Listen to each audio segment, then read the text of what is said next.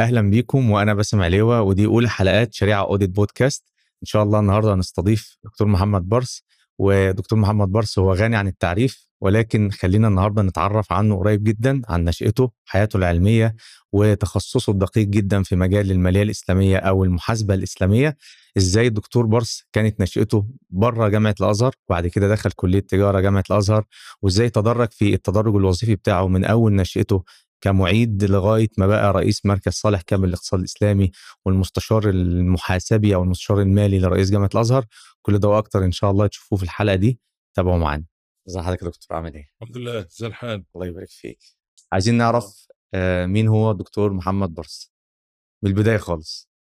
آه، الدكتور محمد بارس بسم الله الرحمن الرحيم. الحمد لله رب العالمين والصلاة والسلام على سيدنا محمد. صلى الله عليه وسلم. دكتور محمد بارس عبد من عباد الله. ربنا يحفظك الله يكرمك. سيدي. آه يعني الحمد لله ربنا أكرمني ودخلت جامعة الأزهر الحقيقة. و ويعني إحنا عايزين عايزين نرجع خطوة شوية دكتور. حضرتك لا لا, لا آه مش- اتولدت فين أصلا؟ آه آه. الدراسة كانت فين في الأول؟ آه، حضرتك منين أصلا؟ أنا أصلا من محافظة الشرقية من آه قرية تبع مركز وكبير اسمها هربيط. شاء الله. آه دي قرية الحقيقة آه يعني كبيرة جدا من أكبر قرى المحافظة ونسبة التعليم فيها عالية جدا. و... و... وإحنا كنا يعني في الريف صحيح بس والدي كان يعني م... م... م... ميسور الحال يعني الله. الحمد لله يعني.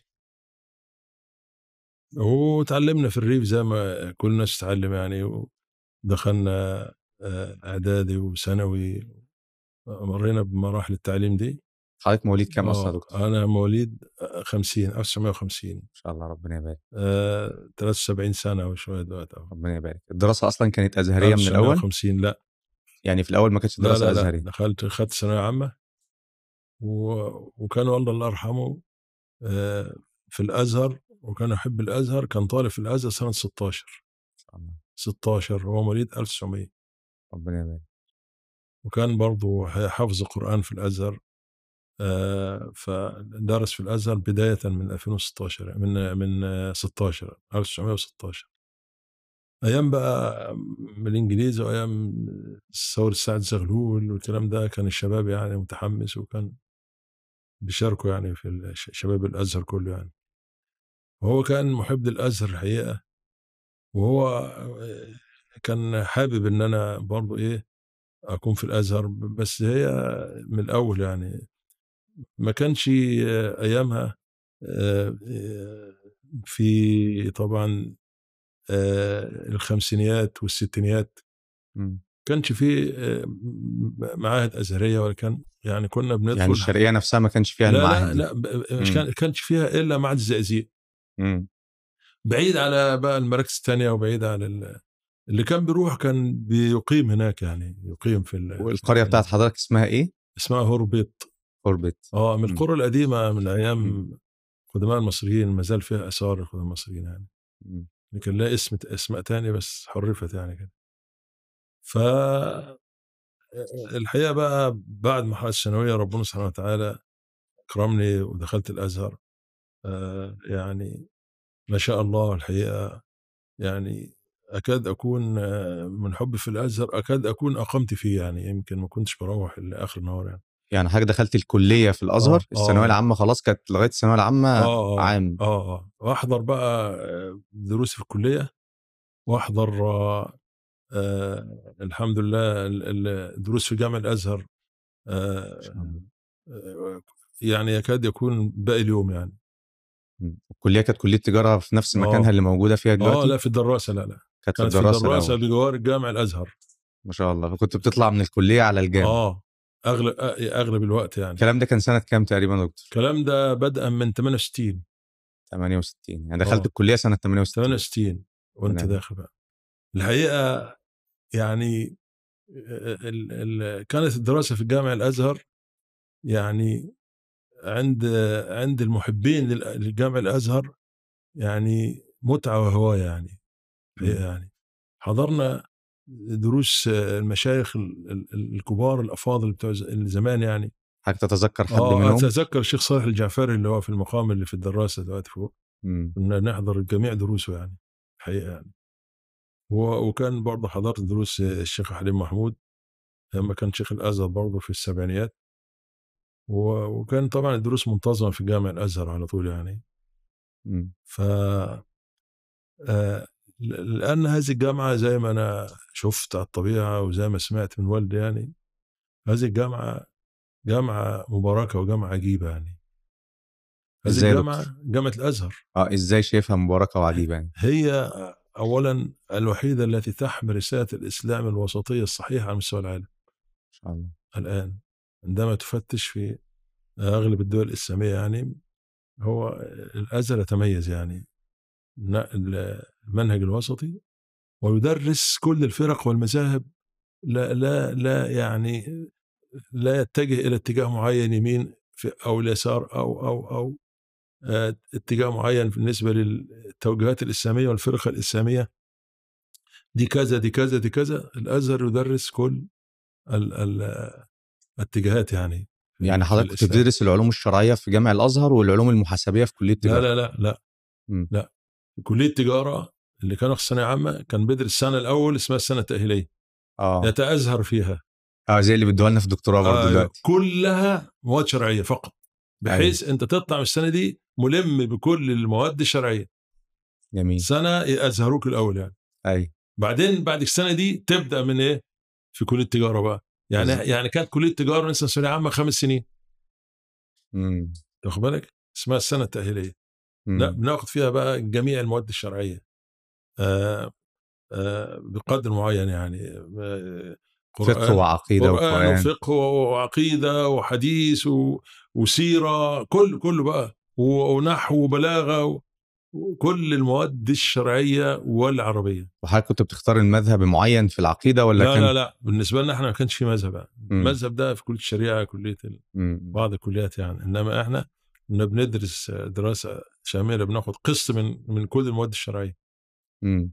الحقيقة اللي كان بيعتني ب- ب- بالدراسة في في السنة دي يعني يطلع فعلا يعني متمكن عن الحقيقة يعني مم. وكان بيدرس فيها بقى يعني فطاحل العلماء يعني مم. مش مش مش أي حد الحقيقة يعني زي مين يا دكتور؟ آه زي الشيخ يعني كان فقه الشيخ بدر متولى عبد الباسط ده كان عالم من الأعلام اللي مم. كليه شريعة وجامعة الأزهر وهو اللي أسس كلية الشريعة بعد كده في الكويت وفي بعض الدول العربية. إن شاء الله. وظل فيها كتير جدا يعني. وكان اساتذه من كليه العربية وكان يعني يعني الحقيقة لا زلت يعني آه، آه، آه، أفخر بهؤلاء الناس اللي تعلمنا على إيديهم آه، كل ال- ال- العلوم الشرعية دي والعربية يعني. بعد كده حضرتك آه، انتقلت لكلية آه، تجاره يعني كان مثلا آه، يدرس لنا ال- العقيدة مثلا آه، الشيخ آه، بدران محمد بدران مم. وكان كان أستاذ كبير في كلية الشريعة مم. وكان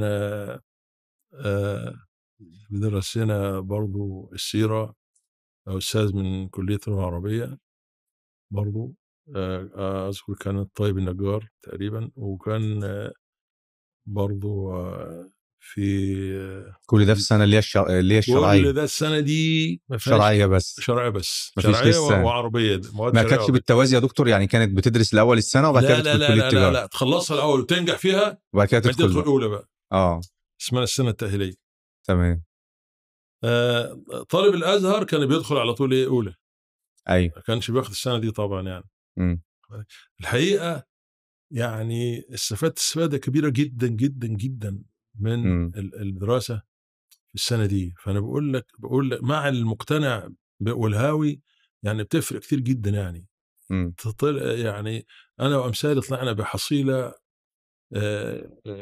ما شاء الله المام بالقدر المطلوب يعني من الاولي من المواد الشرعية وخاصة إن اللي كانوا بيدرسوا فيها مش أي حد يعني يعني فعلا مم. كانوا أساتذة. ما شاء الله ما شاء الله يعني طيب بعد كده دكتور بالخير الله يحفظك واغلى كلهم توفاهم الله ربنا سبحانه وتعالى رحمة واسعة. يرحمهم رحمة واسعة ويجزيهم عنا وعن الإسلام خير الجزاء اللهم آمين يا رب فالحقيقة لما دخلت الأزهر كانت آه، يعني يعني إيه لو جالي أي فرصة يمين وشمال ما كنتش أفضل أكثر من دخولك ال- الأزهر. ال- آه بعد ما دخلت وشفت بقى وحسيت مم. بقى وخلطت العلماء وكده يعني لو لو فاعتقد إن هذا بالنسبة لي أنا آه، آه، آه، يعني اختيار واصطفاء من الله سبحانه وتعالى بالنسبة لي أنا حسيت بيه فضل الله عليا في هذا الموضوع حتى حتى إن أنا إن أنا لما أول ما دخلت كده وقالوا في فرص ثانية هتحول كليات تانية مش عارف إيه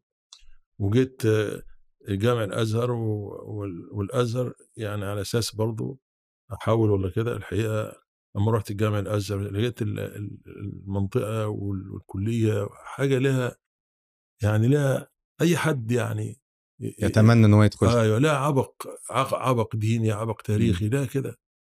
ورجعت تاني والله يعني. آه. آه، هل كان في سبب لدخول كلية تجارة آه، ولا آه، التنسيق لا والدرجات؟ لا هو آه، الحقيقة هو طبعا التنسيق والمجموع ولكن أنت بتكتب رغبات. امم فدي كانت الحقيقة من في في, في ضوء اللي أنا حسيت بيه مجموعة كده إنه يجيبني هنا.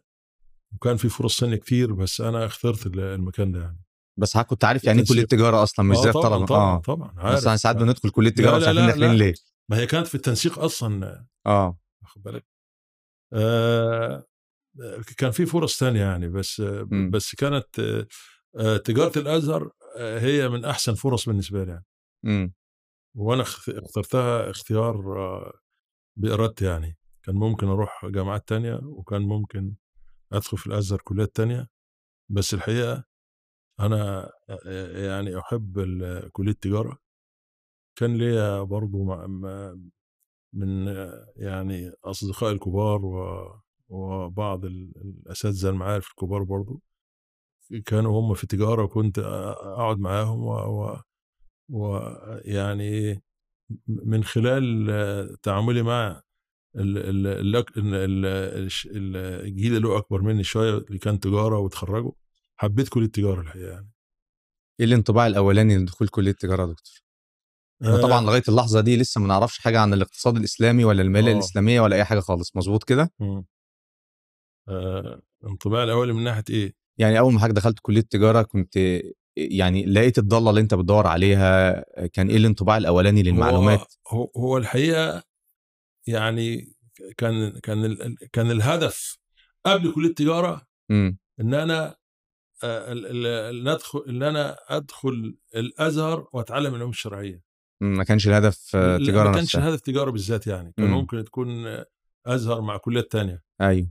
آه، إنما الحقيقة كان إن, إن أنا بس أدرس المواد الشرعية. مم. طبعا آه، يعني كلية التجاره أنا داخل واخد فكرة عنها من اللي أكبر مني ومن ال- الأجيال اللي قبلي وكده يعني. فهي الحقيقة من الكليات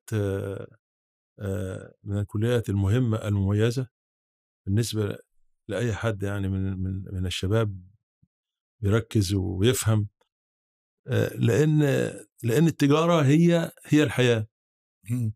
السوق والبزنس آه. كل كل حاجة التجارة. ولذلك بقول لك خريج التجارة ده زي ما تحط زي الملح على الطعام. في أي مكان إيه؟ أي مؤسسة أي. مؤسسة أي مكان يسد في أي حاجة يسد. واخد بالك؟ في أي مجال يمشي. ولذلك خريج التجارة باستمرار عليهم طلب وعليهم عليهم ده. قارن. مثلا بين خريج تجارة وخريج زراعة ولا خريج تجارة وأي كليات تانية. بص تلاقي التجارة في كل مجال وفي كل مكان مطلوبة. مفيش جهه هت- هتستغنى عن إداري ولا محاسب ولا ولا الكلام ده كله. آه ايا كان مجال العمل لازم يكون في الجانب الإيه؟ تجاري. آه حتى لو عمل متخصص. مم. يعني يعني مثلا مستشفى طبي والله مش عارف مركز مؤسسة آه، آه، هندسية. ميكانيكية مم. أي حاجة أي. حاجة لازم إيه اللي هي كلية تجاره آه فبرضه الحقيقة الفكر ده كان قدامنا يعني الحقيقة مم. ما كنتش لوحدي برضه كان في برضه يعني كنا برضه كم واحد يعني نفكر هذا التفكير يعني الحقيقة يعني وفعلا هي فعلا دخلتها يعني هاوي. اهتميت بقى بنفسي من الأول. آه، موضوع بقى الدراسة وحضور المحاضرات والكلام ده كله. يعني أنا خمس سنين لم يفوتني محاضرة واحدة ولا. section واحد. مين خمس الأساتذة؟ سنين مين الأساتذة اللي؟ قابلتهم يا دكتور؟ لم يفوتني محاضرة واحدة ولا section واحد. مم. أحيانا بعض الزملاء يقول لك لا إحنا بنفهمش من ده بنفهم من ده. كنت مقيم طبعا آه. في الجامعة آه كنت في, في البداية سكنت بره وفي, وفي وبعد كده دخلت المدينة الجامعية كانت مم. مدينة البعوث الإسلامية إمم اللي هي في أحمد سعيد دي أيوه أيوه حاجة جميلة جدا جدا مم. لأن كان 90% منها آه، وافدين مغتربين مم. وافدين نسبة نسبة المصريين فيها كانت بسيطة جدا وافدين من خارج مصر آه مم. هي كانت مدينة الوافدين أساسا يعني مم. وما كانش لسه المدينة بتاعت جامعة الأزهر اللي هي في مدينة نصر اتبنت لسه خالص. ما. كانش لينا غير كده غير المدينة دي بتاعت البعوث. كانوا وافدين وياخدوا نسبة مصريين المتفوقين فقط يعني. مم. المتفوقين فقط يعني. حضرتك طبعا من أول سنة من الاوائل طبعا من الأوائل من أول. سنة يعني. مم. و آه، بلا منافس يعني بلا منازع. حضرتك كنت الأول على الدفعة؟ آه كنت الأول على الله. كنت الأول في في التخرج على جميع الدو... على جميع التخصصات. شاء الله وليس ربنا- المحاسبة فقط على المحاسبة وجميع التخصصات أنت حضرتك أصلا من أول يوم تخصص محاسبة يعني لا، تخصص من أول. سنة ولا لا، من لا، ربع لا، سنة لا، زي لا، ما لا، موجود لا التخصص كان أيامنا من من رابعه فقط مم. زي دلوقتي دلوقتي بعض التخصصات بدأت بدري شوية يعني الاقتصاد بدأ آه. من ثالثه أيوه أيوه النظام اتغير شوية مم. يعني كان. أيام التخصص من رابعه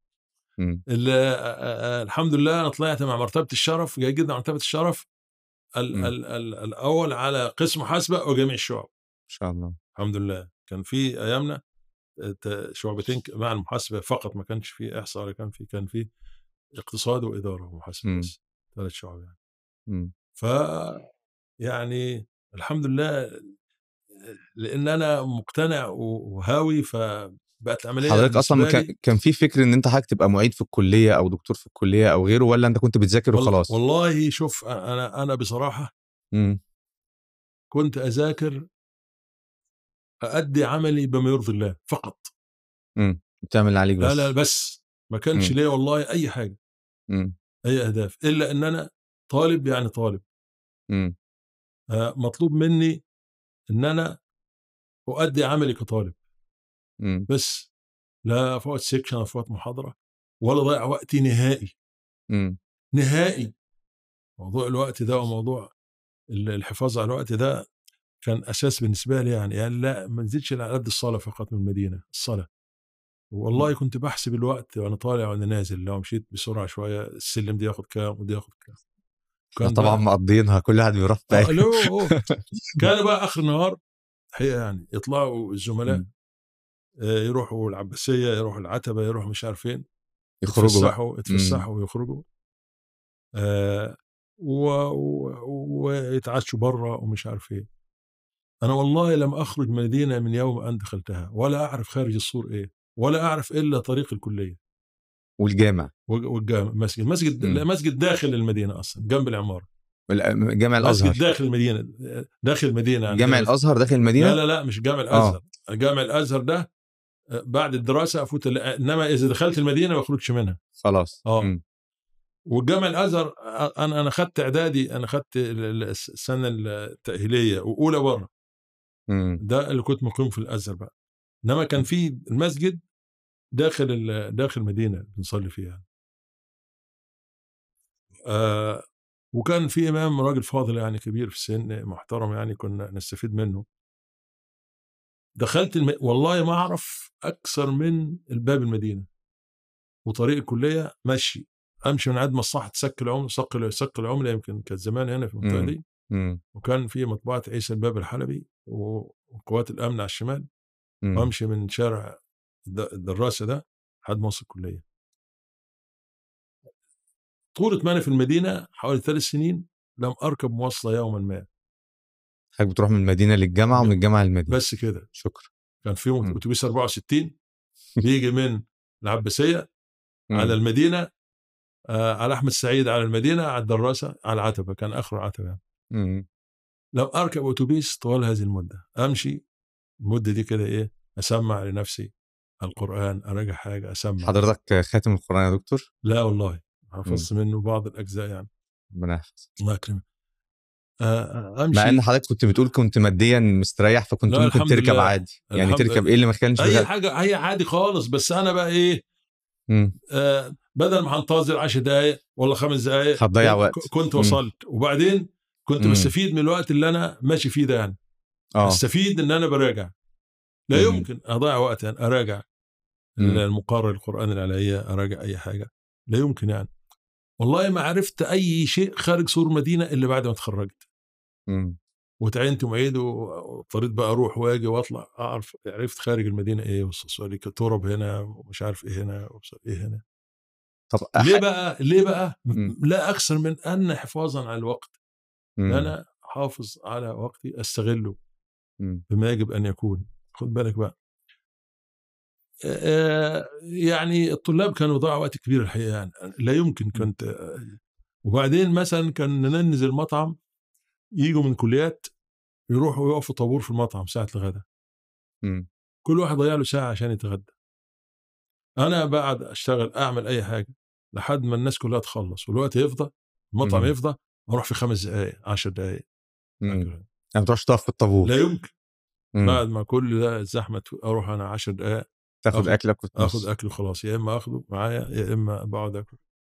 لا طابور ولا غيره ولا يقعدوا بقى يقفوا طابير ويخبطوا بالمعالق على على الطباق زي ما بيحصل كده في الشباب وكده واخد بالك آه في آه آه نوادي في, في يعني لكل مجموعة من العمارات نادي كان فيه تلفزيون كان تلفزيون طبعا في الستينات أو السبعينات يعني اختراع طبعا آه. إيه يقعدوا يضيعوا وقت man. يعني حضرتك ما كانش في أي هواية تانية بره لا، لا، الجامعة ولا- خالص لا لا رياضة ولا لا آه. يمكن غير الدراسة وال الدراسة والمذاكرة بس مم. بس لا يمكن يعني طب. لأن العملية أصلا محتاجة أولويات في أيوة. في ناس عندها إمكانيات إن هي تعمل هو بيلعب كورة والله مثلا بي مم. بي بيرفع عن نفسه كده والله بيعمل كده. ماشي هذا قد يكون مطلوب.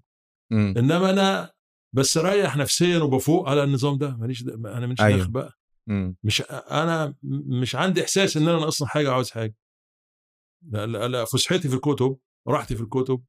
يعني حضرتك كنت بتقرأ أكتر ما, ما تعمل أي هواية في, في الرياضة أو غيره؟ ولا أي هواية مطلقا. أنت قراءة بس. بس بحث وقراءه ودرست بس طول ما أنا طالب. طب دكتور وحضرتك. وانت طالب في. الكلية ممكن تديني انطباع كده عن كلية التجارة كان شكلها عامل إزاي إيه الأساتذة اللي حضرتك قابلتهم آه، وأثروا فيك جدا من بداية دخول ال- الكلية الحقيقة الجيل اللي درسنا يعني 99% منه أساتذة أفاضل قمم في ال- ال- ال- الادب والأخلاق يعني فعلا نماذج يقتدى بها يعني تتذكر حد والعلم كله طبعا طبعا طبعا مم. كلهم درسوا لنا أول واحد أول كان عميد الكلية حضرناه كان دكتور لطفي العيسوي.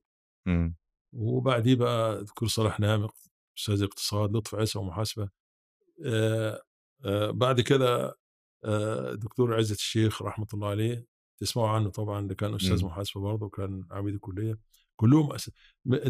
من الجيل من الدكتور حسين شحاتة رحمة الله عليه لنا بعد ما رجع من من بريطانيا وحصل على الدكتوراه يا راح- دكتور حسين شحاتة كان بيدرس لحضرتك آه درس آه. لي رحمة الله عليه آه لأ ده ده ده ده درس لي يعني آه أشرف علي أشراف معاون في الماجستير والدكتوراه في, في الدكتوراه. ما شاء الله. إنما هو أنا اتخرجت آه، كان هو في بريطانيا. يعني مم. اجى من بريطانيا بعد ما اتخرجنا. أي. فالحقيقة كان من الناس الأفاضل رحمة الله عليه استفاد. منه كثيرا جدا في العلم والسلوك والحقيقة يعني وكان من المهتمين جدا بالفكر الإسلامي وكده آه، دكتور شاول الفنجاري أستاذ أساتذة الاقتصاد في أول من كتب يعني يمكن مم. في ال- الاقتصاد الإسلامي. الدكتور شوقي إسماعيل شحاتة ده آه، أول من معروف برضه طبعا. آه خد رسائل خد ماجستير في الزكاه في الخمس أوائل الخمسينيات. ما شاء الله. يمكن أنت شفت كتبه في مم. الزكاه دكتور شوقي إسماعيل شحاتة. كان آه، فترة من فترات رئيس مجلس إدارة بنك فيصل الإسلامي. وبعدين بعد كده مستشار. لأ بنك ناصر الأول وبعدين بنك فيصل. آه، دول ناس يعني الحقيقة لا ينسوا يعني. الحقيقة الدكتور سعد عشماوي اللي مات قريب ده برضه كان أستاذ إدارة راجل فاضل. من الجيل القريب منا بقى آه، يعني شخصيات لا تنسى ولن يأتي الزمان بمثلها في التجاره كنت تجارة جامعة الازهر بعد كده دكتور محمود المرسي لاشين. الله دكتور يرحمه. محمد عبد الحليم عمر. رحمة الله عليه. دكتور احمد تمام؟ الناس دي يعني رحمة الله عليها الحقيقة يعني. كانت ناس- قمم الصراحة يا دكتور. ها؟ كانت قمم. لا مش ممكن مش ممكن. مم. مش بس في العلم. مم. في في في, في الأدب والاحترام والذوق والإخلاص واحترام الطالب الصغير ده وحاجه مش ممكن يعني. آه، ممكن يا دكتور تقول لنا أكتر؟ كنا كنا مش كأن طلبه كأن أبنائهم يعني. مم. الحقيقة يعني. يعني يعني المعيد لما كانوا معيدين ومدرسين مساعدين. يعرف يعرف طلابه فردا فردا لأن. الدفعة كانت صغيرة كانت حوالي 200 طالب أيامنا ما كانش بيزيد عن 200 250 في كده. فكانوا يعرفونا يعني كل واحد باسمه ويعرفوا مين ده ومين ده ومين ده. آه يعني في موقف معين يا دكتور تتذكره مع دكتور محمد عبد الحليم عمر أو الأساتذة أثر فيك وأنت حضرتك في الكلية الحقيقة كلهم كلهم أثروا فيا دكتور هذا حليم عمر ده من القمم صحيح. الشامخه أصلا هو بلدياتي من مم. قرية جنبنا كان وفي يعني من وأنا طالب يعني الحقيقة في علاقة أسرية وفي من الأول آه، دول ناس تتأثر بيهم إذا جلست معاهم بس يعني أنا قابلته مرتين آه، في البحرين. لا لا لا مم. في التوجيهات في أي حاجة في في في يعني في توجيهاتهم في آه، آه، قضاء أي مصلحة ليك يقدر يعملها يعني سواء كنا طلاب أو أو بعد ما تخرجنا. ال- آه، تشجيعنا على ال- ال- الدراسة والبحث والامور دي يعني يعني الحقيقة الشخصيات دي لا تنسى يعني. دكتور لغاية دلوقتي إحنا لسه ما فيش تخصص ال- ال- المحاسبة الإسلامية أو الاقتصاد الإسلامي دي أو بعد المالية الإسلامية. بعد التخرج آه يعني إحنا وإحنا في الكلية كل آه، دراستنا كانت كل شرعية ومحاسبية يعني لا فيما عدا كنا. بندرس آه، آه، كنا بندرس آه، اقتصاد إسلامي في مرحله البكالوريوس دكتور شوقي الفنجري آه. دي أول صحيح. عهدنا بالفكر الإسلامي يعني دكتور شوقي الفنجري كان آه، في حد تاني كان بيدرس حاجة في المالية الإسلامية أو الزكاة أو الحاجات دي في فترة البكالوريوس؟ آه، هو كان في مادة محاسبة الزكاة.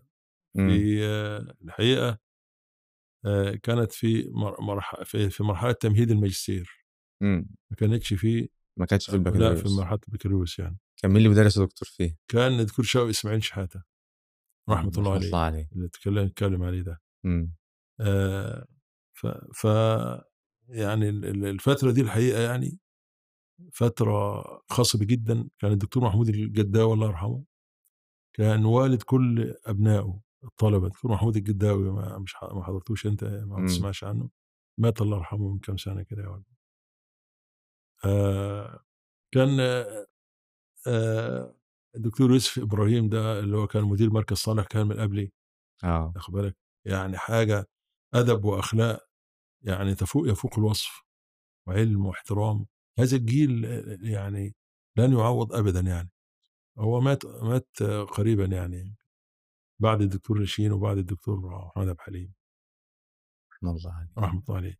آه، دكتور حسين ده بقى قصة. قصة تانية خالص يعني. دكتور. حسين بعد ما جاء من السفر واهتم بالفكر الإسلامي الحقيقة. هو رائدنا وهو اللي أخذ بإيدي بإيدينا وهو اللي وجهنا هذا التوجيه أساسا آه، من البداية يعني يعني ده ممكن نقول أول حد أثر في حضرتك في, في بالنسبة للتوجه الفكر الإسلامي طبعا مم. هو ده كان كان مقصدي من الأول أساسا من مم. دخول كلية التجاره حتى حتى من وأنا طالب مم. وكان يطلب بحوث ولا حاجة اعمل فكر اسلامي مم. وأنا من الأول من وقت دخلت الكلية آه، آه، عاهدت الله سبحانه وتعالى أنا لن أعمل إلا فكر إسلامي. مم. ايا كان سواء حصلت على درجة علميه آه ولا ما احصل مش كان يعني مش الهدف ده اللي قدامي. هدف مم. إن أنا أشتغل في الفكر الإسلامي. يعني لما ينطلب منك بحث عن أي مسألة تدرسها من الفكر لأ، الإسلامي. أنا بختار من الفكر الإسلامي على طول. آه. ما هو ما كانش بيفرض علينا بحوث يعني إحنا اللي كنا بنختار يعني. مم. واخد بالك حضرتك؟ آه آه. طبعا في في في في التمهيدي زمان ما كانش في تمهيدي دكتوراه كان في تمهيدي ماجستير بس سنتين برضه. برضه اشتغلت في الفكر الاسلامي آه، في محاسبة الذكاء وفي موضوع التضخم برضه ده وعلاج مشاكل التضخم يعني يعني هي أساسا آه، هواية ورسالة مم. رسالة آه، آه، بالدرجة الأولى يعني لأن أنا عندي قناعة إن الفكر الإسلامي يجب كل شيء وفي ما يصلح لقيادة البشرية من نظم وخلافه إلى أن تقوم الساعة مم. دي قناعة عندنا يعني عنده الحلول حلول كل ما يخطر على بالك مم. حسب دراستنا وحسب البحث وحسب ما قرينا وحسب وحسب ما اختلطنا بالعلماء لا نشك ذرة واحدة في أن الفكر الاسلامي يعجز عن أي مشكلة من مشاكل البشريه يضع لها نظام ويضع لها حلول. مم. لأنه فكر إلهي سماوي سماوي. فكيف وهو ال- ال- الدين الإسلامي خاتم الأديان. يستوعب كل مشاكل البشريه إلى أن تقوم الساعة. مم. فهذه قناعة لازم تكون عند ال- ال- أبناء الإسلام. يعني حضرتك وحضرتك بتبحث في في موضوع الماجستير في الذكاء وفي التضخم آه. آه، هل كان في حل للمشاكل التضخم في الحالية؟ اولا اولا آه، آه، أنا داخل عندي قناعه إن في حل لكل شيء. آه ده ابتداء ده أصلا قناعة ابتداء. مم. ثقه في هذا الدين المنهج الالهي السماوي. مم. الذي نزل به كتاب كتاب الله سبحانه وتعالى إلينا. نتفرج عليه؟ ولا نضع منه ونستقي منه حلول لحياتنا ومشاكلنا والى غير ذلك. مم. لماذا نزل لنا؟ نزل للتلاوة فقط؟ لا والله طبعا. نزل للتطبيق وتحويله إلى إلى واقع في حياة الناس. مم. صح كده؟ صح طبعا. آه م- مش من العملية مش فدي قناعة عندي. كنت كنت أستحضر قول الإمام الشافعي الإمام آه، الشاطبي رحمة الله عليه في كتاب الموافقات. يقول ترجمة لهذا الكلام ويقول إيه؟ ما من واقع إلا ولله فيها حكم. علمه من علمه وجهله من جهله. شفت بقى؟ إيه ده؟ ما من واقع يعني في حياة الناس إلا ولله فيها حكم. دور أنت بس عليه ابحث. عن الحكم. جاهله من جهله وعلمه من علمه. يعني الموفق هو اللي ساجد الحق. بس أنت ادخل في البحث في في الفكر الإسلامي بهذه النية. وستجد الحل. ستجد الحل. ضروري ضروري ضروري. أنت ما وصلتش إليه دي مشكلتك أنت. إنما سوف نجد حلول. لماذا نزل هذا المنهج؟ ولم تقوم الأمة الإسلامية قائمة إلا يوم أن طبقت هذا المنهج في حياتها صح؟ صح. في صدر الإسلام وما بعده وفي عهد الخلفاء وفي عهد حضرتك عندك أمثلة من التراث لمسألة التضخم ده يا دكتور؟ يعني طبعاً أمثلة ما- حلول. طبعا. طب ما ما- ما- أمال إحنا بنستند إلى إيه؟ مم. إحنا بنستند لكل كتب التراث بنستند لأقوال الصحابة و و وفي كتب آه، كاملة في هذا في في في في, في هذه المشاكل زي مثلا كتاب الأموال أو أبو عبيد بن سلام كنت أسأل حضرتك عليه حضرتك آه، دايما كنت بتكلمنا عن الأموال أبو عبيد بن سلام اتكلمنا عليه قبل كده. في حلول لهذه لأغلب هذه المشاكل في في في مجموعة رسائل ابن عبدين ثمان رسائل مم. واخد بالك؟ فيها رسالة كاملة عن آه، الفلوس والتضخم وتغير قيمة ال- العملة والكلام ده كله واخد بالك؟ مم. وانقطاع العملة وكل الكلام ده موجود آه، آه، صراحة آه، في في الموضوع نصا إنما بقى باقي بقى ما يتعلق بالامور الأخرى من مشاكل اقتصادية ولا مشاكل محاسبية ولا مشاكل مشاكل كنا نجدها متناثره في أبواب ال- ال- الفقه والحديث المختلفة مم. عندك زي ما قلنا باب الغصب في الفقه في آه، توجيهات صريحة إزاي نعالج هذه المشكلة مم. وأمثلة أمثلة بالأرقام كمان.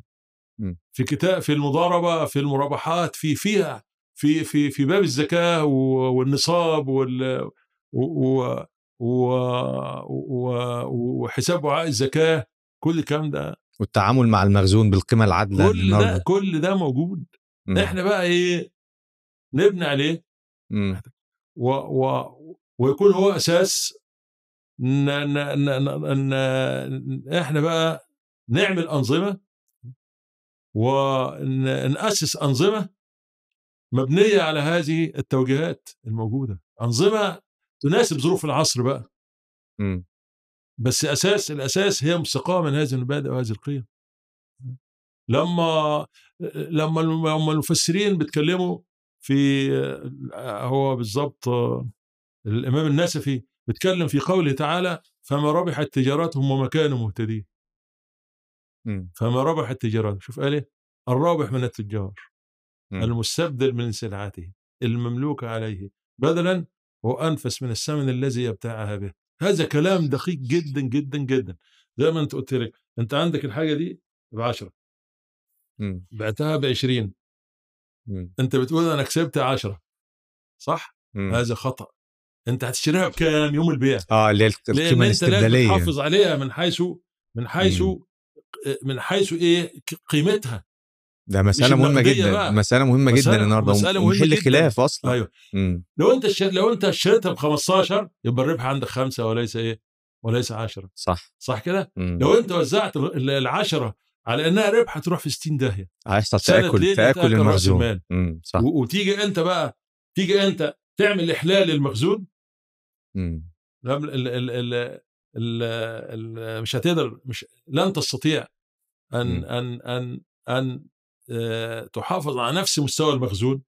بنفس المبالغ إذا كنت أنت بتوزع زيادة ربح ربح اللي ربح. بيسموها النهارده القيمه الاستبدالية أيوه أو التكلفة الاستبدالية للمخزون أيوه أنت أنت اشتريتها بكذا اشتريتها ب 10 بعتها ب 10 يروح المشروع عامل إيه؟ يبقى الربح 10 لو في. مصاريف هيخسر إنما بفضل ما فيش مصاريف يبقى الربح 10 والربح 10 توزع بقى وتروح مطرح ما تروح تذوب بقى أنت مم. هتروح فين بقى؟ خلاص حصل تاكل خلاص. بقى ال- البضاعة عندك عدد البضاعه البضاعة عندك نقدا نقدا الفلوس موجودة. عندك مم. بضاعة بمليون. ماشي. إنما أنت هتروح تجيب نفس البضاعة ب- بمليون ونص ولا 2 مليون. مم. عشان تحافظ على يعني يعني إيه حجم ال- المخزون اللي عندك. مش. كده؟ عندك مثلا 1000 وحده أنا عاوز أحافظ على 1000 وحده دي. بس كده. أنت لو اتبعت المنهج اللي بنتكلم عليه ده بعد سنة اتنين مش هيجيبوا ال 500 وحده مم. فأنت هنا آه وده مكتوب في كتب التراث أيوه موجود التفسير هنا ل ل ل تفسير الآية أيوه ده ده ده ده, ده, ده دي بقى يعني أنا بقول لك أحد الأدلة الاسانيد إنما كتير كثير متناثر هذا الكلام موجود هذا. الكلام أساسا ما, ما هو الربح؟ مم. الله الربح إيه؟ الربح عندنا إيه في المحاسبة؟ ايرادات ناقص مصروفات ايرادات مصروفات مم. لا المفروض بقى انت هنا إيه؟ المصروفات دي فيها استهلاكات وفيها وفيها وفيها وفيها الكلام ده واخد. بالك؟ المفروض هنا وفيها بضاعة أول مدة وفيها بضاعة آخر مدة وفيها عناصر كتير جدا مم. هنا بقى يعني لما لما تيجي آه، تقارن المصروفات والاستهلاكات بالتكلفة القديمة التاريخية وكده بالإيرادات الحالية هنا. مم. هتيجي تعمل بقى زي ما قلنا بضاعة مش هتعرف. هتيجي تشتري أصل من الأصول اللي أنت حسبتها صح، مش مش صح. هتعرف. ودي يعني- مشكلة الكوكب دلوقتي أصلا. ده هي مشكلتنا دلوقتي أساسا.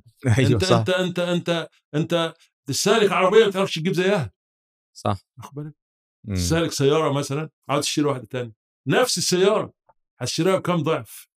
10 اضعافها دلوقتي. ولا 100 ضعف النهارده. مم. واخد بالك؟ مم. سنة سنة آه، حوالي آه، آه، يمكن آه آه، تما- ت- 88 87 مم. اشتريت سيارة بركبها عادي ب 1000 جنيه. فولكس. مم. مثلا. النهارده بقى 1000 جنيه كان لهم قيمة. صح. هكذا. بنيت شقة متشطبة لوكس ب 6000 جنيه. النهارده مش تقدر حتى تعمل بيهم حتى إيه ما تركب لهم. باب. طيب طيب يبقى إحنا هنا مشكلة مشكلة كبيرة جدا إن إحنا نتنبه على هذا. مم. ولذلك الربح بقى فكر إسلامي. ما هوش بقى واخد بالك؟ ال- اشتريت بكام وبعت بكام والباقي صرفت كام والباقي ربح؟ لا الربح هو الفرق بين إيه بقى؟ خد بالك. سعر البضاعة سعر البيع يعني. وسعر الشراء في تاريخ البيع. آه اللي هي التكلفة الاستبدالية آه،. سعر الشراء في تاريخ البيع. أنت هتشتريها أيوة. بكام النهارده؟ أيوه. بكذا. يبقى أما الجزء بقى ده ده شو العلماء بقى قالوا إيه؟ ده لا يمثل أي زيادة ولا يعترف به كزيادة. يا. سلام. كلام دقيق جدا. مم. أمال ده إيه لما يكون عندك فرق بين 10 و20 رحت أنت واخد العشرة ربح طب أنت هتشتري ب 15 يبقى اذا الربح عندنا في الإسلامي هو الخمسة فقط أمال مم. الزيادة دي إيه؟ ما هي زيادة مم. بيسموها زيادة يعني. ممكن نعمل احتياطيات ونحتاط ليها وممكن وممكن كل ده كلام لا يسمن ولا يغني من جوع إنما هو ده شوف العلماء قالوا إيه؟ والله لفظ ما أحد توصل إليه حتى الآن قالوا هذه زيادة بالك مم. مشغولة بحاجة أصلية شوف الكلام؟ مم. وهي إعادة الشيء إلى ما كان عليه مم. شوف الكلام بقى؟ لا تمثل ربح ولا غلة ولا فايدة ولا أي نوع من أنواع النماء لأن إحنا عندنا استرداد. لرأس المال أيوه مم. عشان كده الفقهاء بيقول رأس المال آه بيقول لا ضمان إلا بعد ما ربح إلا بعد ضمان رأس المال أيوه و و و ولما الإمام الناسف قال قال, قال هذا الكلام قال مم. إيه؟ ذكر حديث النبي صلى الله عليه وسلم قال لك إيه؟ قال لك الرابح من التجار مم. المستبدل من ساعته المملوك عليه بدنا وأنفس قال لا النبي صلى الله عليه وسلم قال مثل مثل المسلم كمثل التاجر مم. واخد بالك؟ لا يسلم له ربحه حتى يسلم رأس ماله مم. كذلك المسلم لا تسمل لا, لا تسلم له نوافله حتى تسلم عزائمه. يعني إيه؟ يعني أنت عملت نوافل وعملت وعملت. بس الأصل ناقص. ما لا لا تسلم بقى انه هنكمل منها. واخد بالك كذلك هنا إيه؟ المسلم. خد بالك زي التاجر. لا تسلم له لا يسلم له ربحه حتى يسلم رأس ماله. مم. يعني كمل رأس مالك الأول وبعد كده ندور على الأرباح وبعدين نقول ربح بقى الكلام اللي إحنا. بنقول عليه ده يغيب عن ناس كتير في في ال- في الفكر الوضعي الفكر التقليدي وفكر.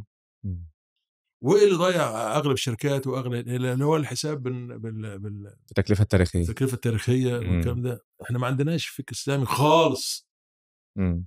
ناو أنظار الفكر الاسلامي ما عندناش غير كده هو ده الصح أساسا يعني آه دي يا آه، دكتور كانت مرحلة الماجستير مظبوط كده؟ آه، يعني هك... اكمل لك بس كل ما آه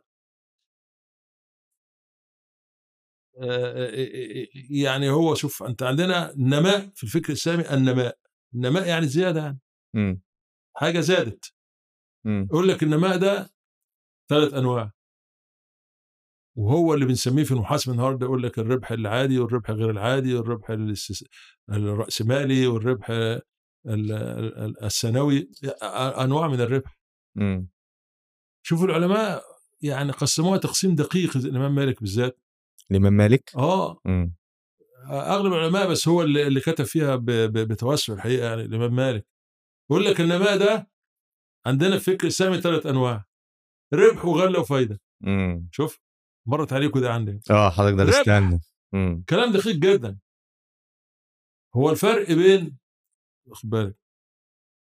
آه سعر بيع السلعة وسعر شرائها في تاريخ البيع بالنسبة لإيه؟ لعروض التجارة فقط.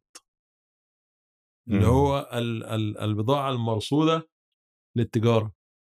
مم. للتجارة. ليه بقى؟ هو أنت عندك بضاعة تانية؟ آه عندك أصول رأسمالية بتستخدمها وعندك وعندك الاصول وعندك الثابتة وغيره. أصول ثابتة وغيره مم. وعندك حاجات. ف ف ف فدي لأ دي الزيادة في عروض التجارة فقط. هي دي تعتبر إيه؟ ربح جزء من النماء. واخد. طب إيه الغلة بقى؟ برضه زيادة في عروض التجارة. مم. بس تحققت ليس بالبيع. لأن الربح زيادة في عروض التجارة تحقق بالبيع. مم. طيب عروض التجارة ديت إيه؟ ما اتباعتش. بس حصل فيها زيادة نسميه ربح برضه لا غل غلة. لأنها ما اتباعتش ما اتباعتش مم. عندك مثلا مزرعة ولا عندك بتاع أنت بتسمن عجول بتسمن عجول وبتبيع وده اللي خدوا منه عروض المستغلات في في, في الأصول الثابتة لو فيه منها أيوه. يعني. آه مظبوط. آه كده أنت خد بالك آه، آه، أنت العروض عندك بتبيعها. بس حصل فيها زيادة بس دون تجا... دون بيع لها وهي مم. لسه عندك اي يقول لك الفقهاء يقول لك إيه زيادة في الأصول في عروض تجارة دون بيع لها أو دون بيع لرقابها مم. شفت بقى الفايدة بقى حاجة تانية بقى مم. الفايدة بقى زيادة في الأصول الثابتة بقى مش المتداولة بقى اللي هي مم. بيسموها زي ما أنت أنت ذكرت قبل كده في محاضرة عروض القنية مم. واخد بالك دي عروض تجارة ودي عروض القنية مم. عروض القنية هي الأصول الثابتة في لغتنا إحنا حصل فيها زيادة. نماء حصل فيها زيادة. زيادة دي وهم الثلاثه في الآخر اسمهم نماء. في الآخر اسمه نماء. مم. مختلفين في الأحكام أيوه متخلف مختلفين مختلفين في حاجات كتير ده مختلفين كمان في في كيفية حساب الزكاه آه يعني طبعا. عروض التجارة مم. ربح في عروض التجارة يلحق بالأصل. آه تقوم ولا آه غالبا عند أغلب الفقهاء ولا يشترط آه، بداية سنة مالية لتحقيق النماء لتحقيق ال- الربح فيه. إنما يلحق يلحق باصله يلحق زيادة بالأصل في آه. عروض تجارة مسألة المال المستفاد آه أيوة. مم. أغلب الفقهاء يقول لك لا في في الغلة ووضع الفايدة يستقبل بها حولا كاملا من تاريخ. الحصول عليها مم. ليه بقى عروض التجاره داخلة في الأصل تتحقق على مدار العام مم. إنما ال- ال- الفايدة ولا الغلة تحققت عند نقطة معينة تقدر مم. أنت تحسب فيستقبل بها حول آه. يدين إيه إيه الدقة دي؟ ما هذا يعني؟ من توصل إلى هذا؟ والله لسه إحنا بنلخبط حتى الآن في الكلام ده حتى الآن بنلخبط في تسمية الربح وزيادة إيه. في المعايير الدولية طيب أيوه طيب دلوقتي بقى نماء ثلاثة ربح وغله وفايده. لا رابع لهما طيب أمال إيه الزيادة دي بقى اللي هي الفرق بين التكلفة وسعر, وسعر الشراء في يوم البيع. يوم. البيع دي إيه بقى ده رأس مال ده ليس نماء على الإطلاق مم. ولا يدخل في النماء التعبير اللي قاله الفقهاء لم يصل فيه الفكر تقريبا حتى الآن قالوا دي إيه؟ قال هي زيادة مشغولة بحاجة أصلية وهي إعادة الشيء إلى ما كان عليه أنت بس على الصح رأس المال وإيه؟ وتخليه زي ما هو تحافظ عليه بس تحافظ عليه من حيث قيمته وليس عدد وحداته إيه؟ النقدية. مم. شوف. إعادة الشيء إلى ما لا لا تمثل أي نوع من النماء وهذا يجهله الكثير حتى حتى بعض المتخصصين. إحنا بنتخانق فيه لغاية دلوقتي. أيوه. حتى الكتابات اللي كتبوا في آه، أصحاب هذا التخصص لخبطوا في النقطة دي. مم. هل هل الزيادة دي آه، تتوزع ولا ما تتوزعش؟ هل هل هل هل هل؟ طيب. في توزيع الربح هل هل ال- الغلة والفايدة يأخذوا حكم حكم ال- الربح آه، في التوزيع ثلاث أنواع النماء دول يعني مم. يعني مثلا افرض أنت الربح بتوزعه مثلا بالتساوي هل مم. الغلة والفايدة نفس الكلام زي الربح بنفس نسبة توزيع آه، الربح نفس الشيء والله ليهم والله ممكن نوزعها بنسب تانية مم. واخد بالك؟ وبعض الفقهاء قالوا هذا الكلام قال لك العامل ال- العامل ب- ب- بجهده يعمل في الربح أكثر مما يعمل في الغل تحقيق الغله والفايدة ممكن مم. تكون نسب مختلفة. آه، ما زال هناك خلط في عزل الزيادة دي تسميتها هي في الحقيقة أهي لتصحيح رأس المال اللي أنت مم. شغال فيه مم. من حيث قيمته وليس عدد وحداته النقدية. أنت بتحافظ على الألف ألف. تفضل محافظ على الألف دي 20 سنة؟ وتقول لي أنا رأس مالي ما شاء الله سليم زي ما هو؟ لا طبعا. هو احسن. تاكل لراس المال طبعا. أغلب أغلب المنش- المنشورات بتقفل من كده. مش- دون ذكر أسماء يعني. تبحث مم. عن السبب الحقيقي إن هم مشوا على هذا المنهج فجه في الآخر ما ما لقاش حاجة. يعمل إحلال وتجديد مشي ما فيش يعمل صيانة ما فيش يعمل يعمل ما فيش مم. وهكذا. ف شوف هنا دي الضوابط الشرعية بقى. حاجة دقيقة جدا جدا جدا. مم. ولذلك أنا منذ اليوم الأول لم أقتنع إلا بهذا مع احترامي للجميع يعني. نحن الحمد لله متفوقين. في كل المجالات التقليديه وغير التقليدية الحمد لله. ربنا يبارك في حضرتك. آه و و و واحت- ومح- مع احترامنا للجميع. إنما آه آه الباحث في هذا المجال عن قناعة آه آه لا يجد ابدا على الإطلاق آه حلول آه ناجعة إلا إذا لجأ الفكر الاسلامي وسوف يجد. إن ما توصل إليه الباحثين في هذه المجالات الفكر التقليدي ما توصلوا إليه هيجدوا الفكر الإسلامي آه. سبقوا فيه. آه هتلاقيه سبقوا فيها وهتلاقيها لها مرجعية في الفكر الإسلامي اللي هي الحلول الناجعة التي يعتمد عليها يعني. هتلاقي هتلاقي سوف تجد لها أصل في إذا بحثت في الفكر الإسلامي. ولا غروا في ذلك. ده ده منهج الله. طبعا. ده مستقى من كتاب الله مصادر ثابتة. من كتاب الله وسنة رسول الله صلى الله عليه وسلم. لماذا لماذا أنزل الله سبحانه وتعالى هذا القرآن تكريما لهذه البشرية كرمها عن جميع ال- ال- المخلوقات. بهذا القرآن هذا المنهج لكي تتخذه منهجا في حياتها وفي سلوكها الله سبحانه وتعالى. فهيعجز هذا المنهج أن يضع حلولا لمشاكل البشرية؟ لا طبعا. كيف هو من عند الله؟ كيف الفكر البشري ما يصلح لفترة ربما لا يصلح لفترة أخرى وهكذا وده إحنا شفنا التغييرات على على على مدار التاريخ في الفكر الصادي وغيره وغيره وغيره وغيره مرة الرأسمالية مرة الاشتراكية مرة نعمل اختلط. نظام مشترك بينهم ومرة. ومرة ومرة والآخر ما لا لا آه، فشلت هذه الأنظمة أغلبها في عقر دارها. صح ويبقى الإسلام ويبقى منهج الإسلام كذا. فنحن آه، المتخصصين في هذا المجال وأساتذته برضه نحن نقتنع تماما مقتنعين تماما إن إحنا فكر إسلامي آه، في مجال تخصصنا عندنا ما آه، يكفي وتحتاجه البشرية لعلاج كل مشاكلها في مجال ال ال ال الاقتصاد أو المحاسبة العلوم التجارية إلى أن تقوم الساعة. ربنا يبارك في ومهما حصل من تقدم ومهما حصل من تكنولوجيا وحصل وحصل مرجعية عندنا ثابتة كتاب والسنة مم. مرجعية لا يختلف فيها اثنين صح. كده؟ طبعا لا يختلف فيها اثنين وإذا كان هناك خلاف في بعض الأمور آراء يعني هي ليست خلاف هي اجتهاد وآراء مم. فكل الآراء تصب في نفس ال- ال- البوتقة وهو حل حلول لمشاكل البشرية. آه، الفكر الإسلامي الوحيد الذي له مصادر ثابتة يستقي منها كتاب. طب شوف كل فكر البشري كله بقى ما هي مرجعيته؟ قوانين وضعية. قوانين بشرية اجتهادات بشرية مم. ولذلك تتغير بصفة مستمرة. عندنا في الفكر الإسلامي أخلاقيات. في العلم في كل العلوم في اخلاقيات مم. الفكر التقليدي فيه اخلاقيات ولكن إحنا مصدر اخلاقياتنا إيه؟ كتاب والسنة مم. هو مصدر اخلاقياتهم إيه؟ ما يتعرف ما يتعرف عليه المجتمع اللي؟ هم بيسموها ايثكس دلوقتي يعني. أيوه ما يتعرف عليه.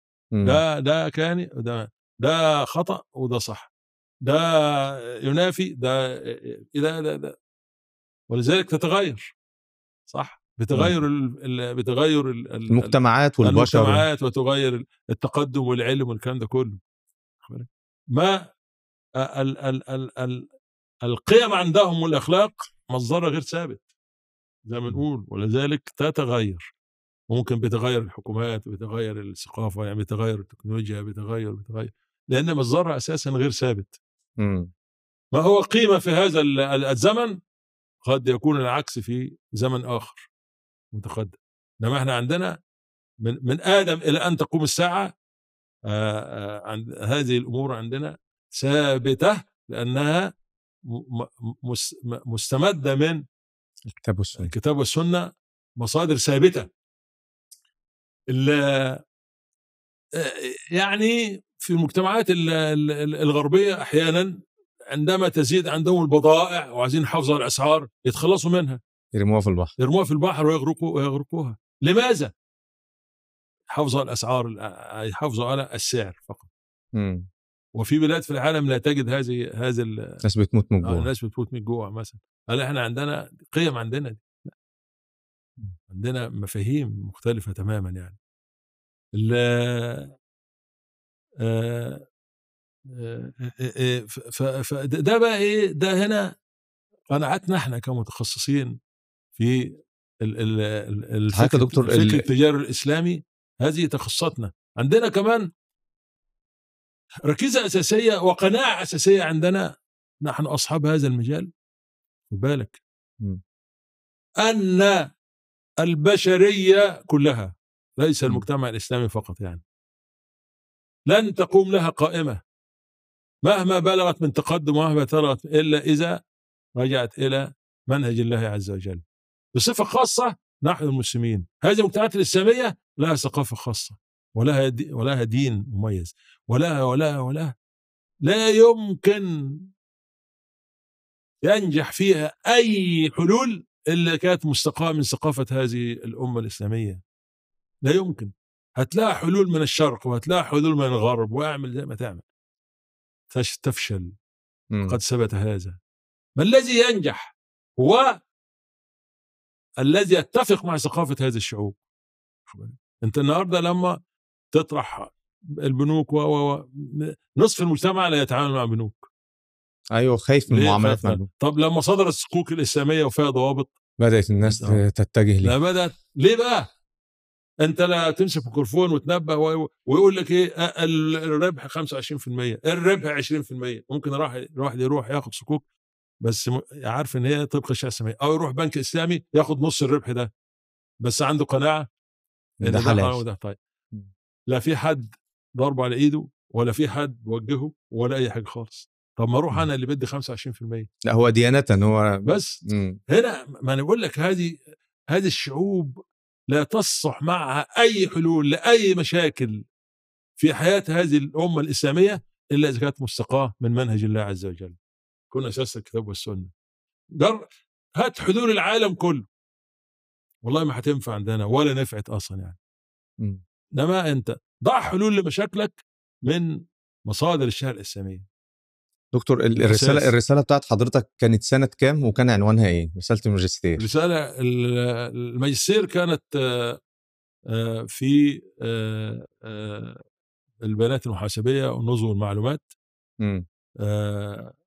واخد بال حضرتك وفيها بعض المبادئ الشرعية مم. كانت سنة كام تقريبا سنة أول 83 مم. في. في سنة آه، 89 بقى ناقشت الدكتوراه مم. آه، كانت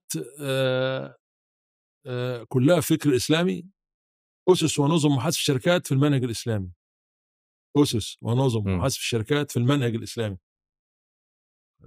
عندنا محاسبه الشركات اللي إحنا درسناها فيها مشاكل كتير كتير ممكن- ومخالفات شرعية كثيرة جدا. خلاصة الدراسة بتاعت الدكتوراه في الشركات دكتور لأن طبعا الناس دلوقتي شغالين في الشركات الحديثة آه، كمان يعني. بقول لك إن شاء الله مم. آه عندنا عندنا في الفكر الإسلامي في الفقه الإسلامي أنواع من الشركات ولها ضوابط. لها ضوابط دقيقة جدا تحقق العدالة بين الشركاء وتحافظ على رأس المال و- في الفكر الوضعي في نظام نظم للشركات. درسناها في القانون. شركات الأموال شركات اشخاص وشركات كذا وشركات كذا وشركات كذا. صح كده؟ مظبوط. دي كانت الفكرة بقى. لا. طب إحنا بقى عندنا شركات في الفقه الإسلامي. معروفة. المضاربة و... مضاربة والمرابحة و و وال. و و وال والعنان. والعنان و مم. و و وكل الإيه؟ الأنواع دي. واخد بال حضرتك والوجوه. والأبدان والوجوه. كل الأنواع من الشركات دي طيب دي كانت فكرة يعني أنت عاوز طبعا الق... طبعا القانون الوضعي لن يمكنك إن تعمل نوع من الأنواع دي أنت هتروح بقى لل- اللي لها ضوابط قانونية عندك عاوز تعمل شركة ولا عاوز هتروح للأموال مم. أشخاص أي حاجة بقى إن افرض واحد عاوز يعمل شركة مضاربة هيروح في القانون مش هينفع مش هيلاقي مضاربة مش آه. هيلاقي بس ينفع ياخد الشركة آه. دي إحنا بنعمل بقى مم. كمتخصصين بقى ومقتنعين بما عندنا بقى نعمل إيه للزمن بقى مم. هذه ال- الأنواع من الشركات الموجودة في كتب الفقه آه آه ليس لها نظم محاسبيه على الإطلاق. صح كده؟ بيجي نظام محاسبه الشركات من بره كله بيكون فرنسي آه، نظام شركات الأموال بندرسها قانونا وندرسها نظامها المحاسبي الأشخاص ندرسها قانونا وندرس نظامها المحاسبي. صح كده؟ صح الشركات كذا كل الأنواع ديت بيجي نظامها القانوني مستورد من بره صح كده؟ ونظامها المحاسبي من بره اللي بسند اللي, اللي بنسد طيب أنت عايز تعمل شركة مضاربة مم. عندك الفقه احكامه كده وعندك بقى إيه هتج- تعمل نظام محاسبي إزاي ملهاش نظام محاسبي تلبسه مم. عليها ما عندكش صح كده صح إحنا دورنا بقى إيه نعمل, نعمل أنظمة محاسبية دي كانت فكرتي يعني مم. لجميع الشركات أنواع الشركات الموجودة في الفقه الإسلامي. بحيث لو بنك عاوز يعمل شركات أو أو مستثمر عاوز يعمل شركات يوما ما عندما تسمح القوانين بهذا والحمد لله عندنا قوانين السعودية بتسمح بهذا. الدولة الوحيدة اللي قوانينها بتسمح ب آه. طب عفوا يا دكتور ده ده أصلا خلانا أفكر دلوقتي في حاجة إن بداية المعايير المحاسبية اللي كانت صادرة من هيئه المحاسبة والمراجعه المؤسسات آه. الماليه الإسلامية يوفي كانت بادئة معايير محاسبية للمؤسسات المالية الإسلامية أيوه أيوه فكانت بتتكلم في التجربة دي الأول محاسبيا وبعد كده بدأت تصيغ المعايير الشرعية أيوه فحضرتك كان على التاريخ كده كان حضرتك ليك سبق أصلا في إعداد النظم المحاسبية أيوه طبعا طبعا مم. وكتير كتير اعتمد على بحوثي يعني لأن أنا عملت 10 مم. بحوث بعد كده في فكر الاسلام بعد الدكتوراه في النظام المحاسبي في في الن- في النظم حتى فكر الاسلام فكر إسلامي مم. ف- فهنا بقى دي دي كانت الفكرة بقى. مم. إحنا عاوزين إحنا بنأسس للمستقبل. أيوه. عايزين نظم شركات تتفق مع قواعد الشريعه الاسلاميه ولا تخالفها. مم.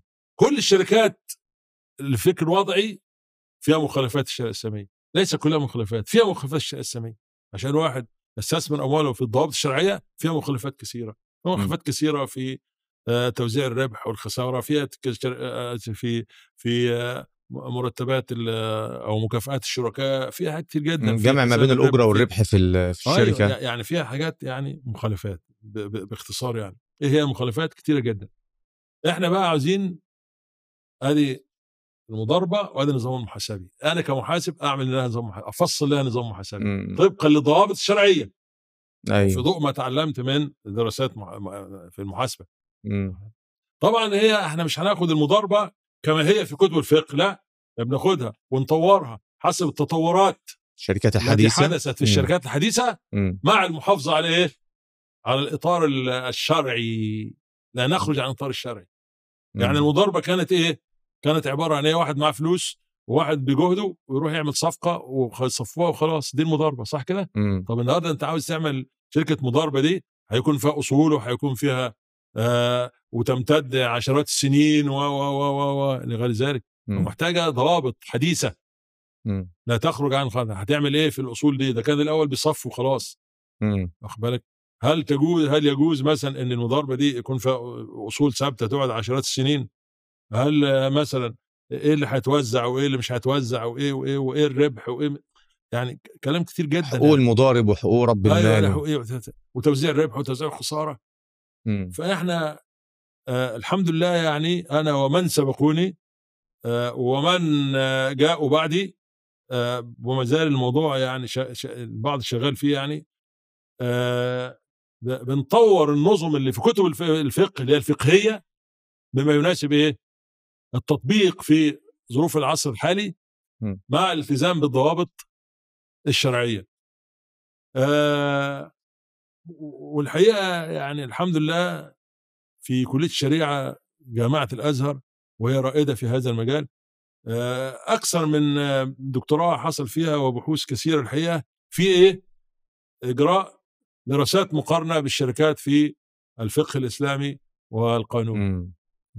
ده كان في رسالة قديمة الحقيقة للدكتور آه، عزت عبد العزيز الخياط في هذا الموضوع بالذات يعني كل الشركات تناول كل الشركات في الفكر الوضعي وعمل وفكر. و... وعمل مقارنة ما وعمل بينهم مقارنة وخرج مم. بنتائج هذه الرساله ما, تزال موجودة في كلية الشريعة جامعة الأزهر يعني وهو بعد كده آه، هذا الرجل آه، عين بعد ما خد دكتوراه عين عميد عين وزير الأوقاف في في الأردن كان أردني إن شاء الله عبد العزيز عز الخياط مم. تاخد بالك آه آه ف- فإحنا يعني آه هذه هي القناعة الأساسية بقى. إحنا عايزين نخدم ديننا. عندنا قناعة. ان إحنا لن نتقدم هذه المجتمعات الإسلامية إلا إذا رجعت إلى منهج الله وكتاب الله عز وجل. وهي لم تسود الأمم يوما ما إلا في عصور تمسكها بهذا المنهج. صح كده؟ صح. سادت العالم كله. ونرجع للتاريخ. آه نرجع للتاريخ أهو. متى ضعف العالم الإسلامي؟ عندما اتسعت زاوية الانفراج بينه وبين الدين. صح كده؟ صح. قعدنا ننقل من الغرب بقى وننقل من الشرق وننقل من هنا وننقل من هنا. واخد بالك؟ ويا ليتنا نقلنا من الغرب أساليب التقدم العلمي وأساليب الصناعة وأساليب وأساليب. ليتنا إنما للأسف نقلنا سفاسف الأمور. نقلنا أغلب اللي نقلناه الموضة و كان زي النهارده نقلنا مثلا صناعة السيارات ولا نقلنا كذا نقلنا لا. آه، اللبس كذا لا الجاكيت مفتوح من ورا فتحه نقلنا نقلنا الحاجات التافهة أيوة. بس ما لا، خدناش منهم العلوم لا ده الموضة بفتحتين لا ده الموضة اتقفل خالص. أيوه صح. زمان في السبعينيات طلع طلع حاجة كان انتشرت في أوروبا البر- بطون الشارلستون قد كده. آه كان موضة ده آه صح. موضة. شوفوا انت في الأفلام مع أيوة. غيره وغيره وغيره بتاعت الممثلين وحسن يوسف ومش عارف مين شوف البنطلون كان كان كان رجله كده. وكلما اتسعت رجل البنطلون من تحت كلما كان دليلا على التقدم. مم. والرقي يعني الواد ده يعني ما شاء الله يعني. مم. كان يمشي في الشارع رجل البنطلون تكنس الشارع وراه. مم. ما ما, ما كده بقول لك كده. هو متقدم بقى. أيوه لا لا 20 سم لا 10 سم لا وصل 30 سم يعني. إن شاء الله. والشعر كده مش عارف طلع برضه مرة كده واصبح الشباب اغلبه كده. إنما إحنا لماذا لم ننقل ما ينفع يعني؟ ليه؟ والغرب طبعا ب- ب- بيصدر لنا وبنستورد منه بس هو بيصدر لنا إيه؟ ثق- ثقافته. مم. يعمل لنا دار أوبرا. دار الأوبرا اللي كانت هنا الصين تعمل اليابان تعمل دار أوبرا في في الجزيرة في الجزيرة هناك قريب من النادي لا، في معروفة هناك في أرض المعارض في الجزيرة. إنما آه، علمونا صناعة. لا. ولا علمونا الزراعه الحديثة؟ ولا علمونا أي حاجة؟ ما إحنا زي ما إحنا أهو. ما الذي نقلناه؟ هم تقدموا وإحنا لا حصلنا صناعات ولا حصلنا ولا الموضة. يعني حاجة مش ممكن يعني. دكتور تسمح لي أروح؟ ال- الجزمة بقى طلع كعب الكوباية. أيوه. فاكر الكلام ده؟ أيوة. زي بتاع الستات كده كعب الكوباية رفيع من تحت هم. بيقولوا لنا اللي هم عايزينه بس. آه. النهارده بقى رجع رجع البنطلون كلما ما كان ضيق كلما كان دليل على إيه؟ على التقدم. آه دلوقتي رجل البنطلون من تحت كده لازق تستغرب إزاي لبسه. أيوه. ما تعرفش لبسه إزاي ده. وكله طلع كله بقى كده بقى. بقى السليم بقى آه، عادش زي اللي زمان. وإحنا مساكين قعدنا قعدنا بقى البنطلون يكبر كده وإحنا متمسكين ده. يضحكوا علينا. أنت كنت متزمت بقى ساعتها. أيوه. رجعوا كنت أنا زمان كده. يعني هذه اللحية لم تحلق يعني الحمد لله. ربنا يحفظك. آه، فضلنا إحنا مسكين كده لحد ما بقت شكلها وحش خالص. بدأنا نوسع شوية. رجع الموضة تاني. البنطلون الضيق ومش ضيق بس كده لا. لا لا ده ده ما يكون مش عارف لابسه إزاي يعني. مم. ضيق حابب كده على ماسك على الرجل كده. لا، سفاهه وسفاله وعقول فاضيه يعني. هل هذا هو الإسلام؟ الاسلام شيء عظيم شيء جميل أن تطبقه في حياتك. أن أن أن تطبقه الأمة في حياتها في كل صغيرة وكبيرة. وعلمنا الرسول صلى الله عليه وسلم إسلامنا في كل شيء. كما ذكرت قول الإمام الشاطبي أهو. ان الصحابة بعد الصحابة يقول علمنا الرسول صلى الله عليه وسلم كل شيء. مم. حتى القراءة إزاي تدخل مم. الحمام. مم. شفت العظمة؟ عندنا هذا العظمة. وإحنا نروح نستقي من اليمين ومن الشمال ونخبط يمين ونخبط شمال. ولذلك أنا برضو بعد بعد الدكتوراه. والله لم أعمل إلا فكر اسلامي اترقيت ولا ما اترقيتش مش دي مشكلتي. أعمل حاجة اللي أنا إيه طب ده آه. ده ياخدنا ده ياخدنا. دكتور أخدم ديني وأخدم إسلامي وأخدم بلدي.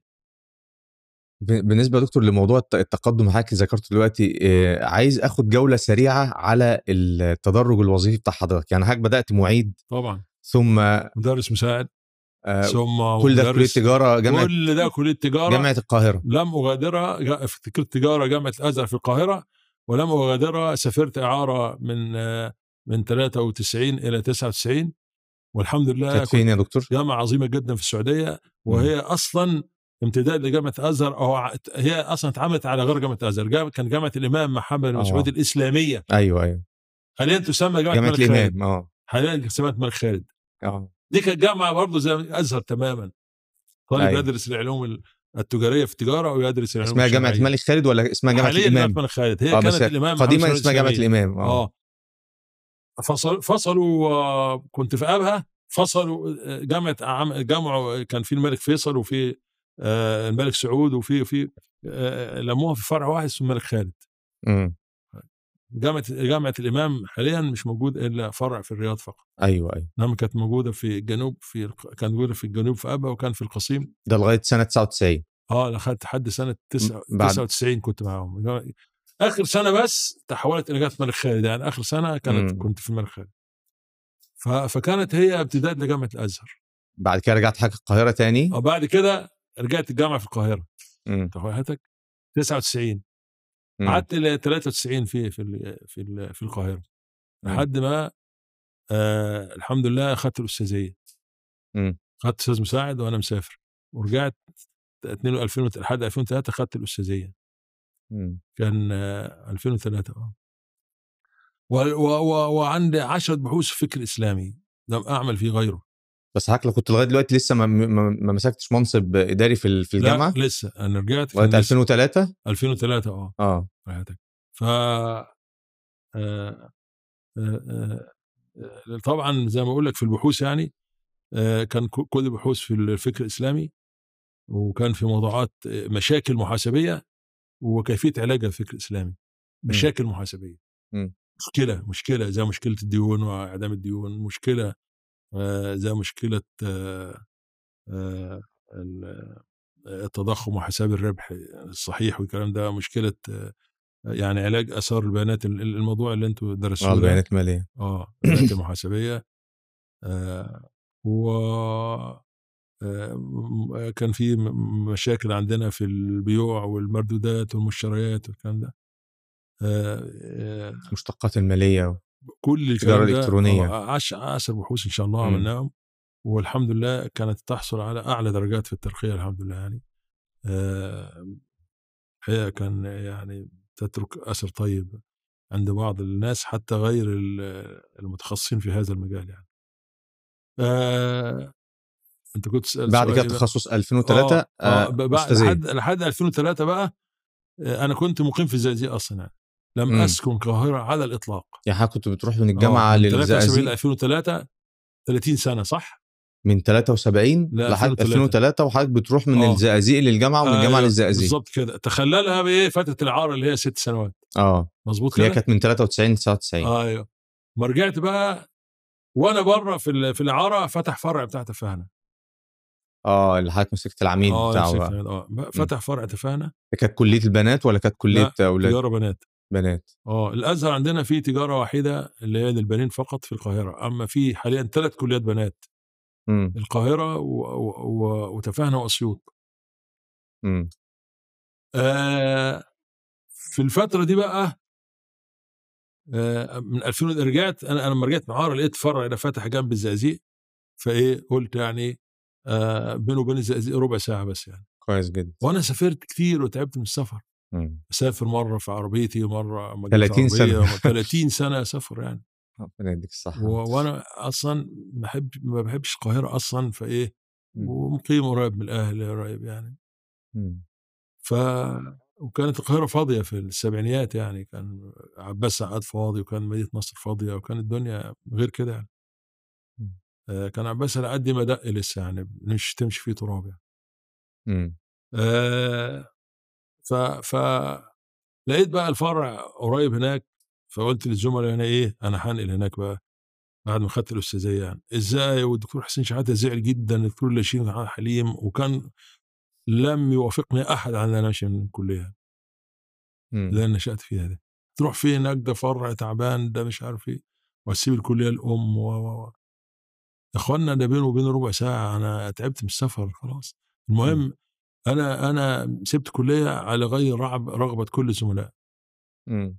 ورحت هناك ربع ساعة بروح الكلية بينه وبين الزقازيق ربع ساعة بالظبط يعني. آه، أول ما رحت الحقيقة مسكت مسكت رئيس قسم ثم وكيل الكلية ثم عميد الكلية خدت المناصب الإدارية كلها يعني. مم. رئيس قسم سنة ووكيل حوالي سنة ولا سنتين وبعدين عميد الكلية لغاية سنة كام يا دكتور يعني لحد سنة 2010 آه، طلعت أستاذ متفرغ بقى سبت العماده مم. 2010 حاج رجعت تاني. القاهرة. ال- 2011 بقى خد مم. بالك بقى 2011 وأنا لسه في تفاهنا أستاذ متفرغ وقاعد في تفاهم آه. إمم. آه، آه، خدوني هنا آه، صدر لي قرار آه، مستشار مالي رئيس الجامعة. يعني حضرتك مستشار مالي لرئيس الجامعة من سنة 2013 إمم. من- لأ من آسف من 2011 2011 آه. 2011 ال- كان كان قبلي الحقيقة أستاذ الفاضل الدكتور محمود لاشين.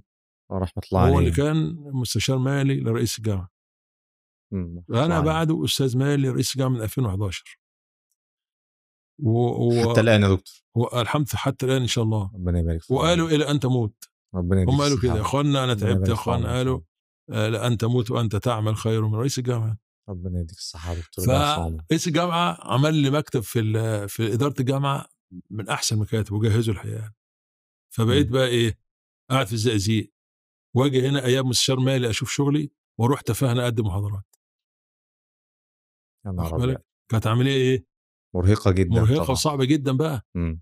أنا كنت هناك م- م- م- مستريح مبسوط بقى نقلت عشان كده بقى الزقازيق جنب تفاهة. هكون أستاذ متفرغ في تفاهة وخلاص أروح يوم ولا اتنين وكده خلاص وأولاد حضرتك وزوجتك كلهم كلهم هناك. ومدارس هناك وجامعات هناك وكل حاجة هناك مم. وبان هناك أيوه ما, ما يعني لم أفكر خالص في في, في القاهرة دي نهائي أصل أنا باني ومستقر بيتي يعني مم. طبعا آه، لما لقيت بقى هنا مستشار مالي آجي أيام والقاهرة أيام وتفاهنا أيام فبقت لا العملية تنقل بقى أحسن صعبة بقى مم. ف كنت أنا من 2005 اشتريت أرض هنا في في التجمع القاهرة الجديدة. و آه، بنيتها لحد 2007 برضه كان عندي ولد وحيد على أربع بنات دكتور جهاد صيدلي خريج صيدلة الزقازيق. ربنا يبارك فيك. الله يكرمك. فقال لي يا بابا أنا عاوز أروح القاهرة وكده وأنا قاعد في القاهرة مستقبلي هناك وكده. فأنا بنيت آه، عمارة هناك. عمارة في التجمع الأول إسكان عائلي. وهو وأنا لسه في الزقازيق. قاعد. فيها لوحده يعني. عملت له صيدلية واتجوز وقاعد في ال- العمارة دي لوحده. بيت إسكان عائلي. آه، في في التجمع الأول القاهرة الجديدة. طبعا آه، أنا ش- أنا هو ساكن بعد 2007 شطبته 2007 فهو آه، لما الموضوع تعبت بقى رايح جاي جاي رايح. وشغل مستشار مالي هنا مرهق الجامعة كبيرة وشغل والشغل والشغل كتير جدا واحيانا ممكن مم. أقعد ثلاث أربع أيام واحيانا عملية صعبة يعني. مم. فقلت يا إيه رايكم يا اخوانا جهاد وكده أنا آه، قلت قلت للزملاء برضه أنا هرجع القاهرة تاني. وأسيب تفاهنا خالص. يبقى يبقى اذا هدرس في الكلية كلية ومستشار مالي. آه. كلية تجارة. بس. هرجع كلية تاني. مم. الحقيقة 2014 2015 فضلت 2015 بالحالة دي. مم. 2015 مم. آه الأول من 2014 سبت الزقازيق وجيت القاهرة يعني أنت حضرتك نقلت القاهرة 2014 آه لأ لأ لأ لأ لأ مش نقلت الكلية نقلت مم. السكن أيوه السكن نقلت مم. السكن أيوة. سبت الزقازيق كان عندي بيت هناك بعته وجيت قعدت في العمارة هنا من 2014 مم. ولا زلت في تفاهنا فبقيت بقى إيه بترجع تاني أروح الجامعة تدرس استشار مالي وأروح آه. تفاهنا آه أدرس واخد بالك؟ نفس مم. الإيه؟ نفس الحيرة. نفس القصة قصة بس أنا جيت هنا يعني. فقلت بقى إيه؟ 2015 قدمت على النقل ونقلت الحقيقة رجعت تاني الكلية.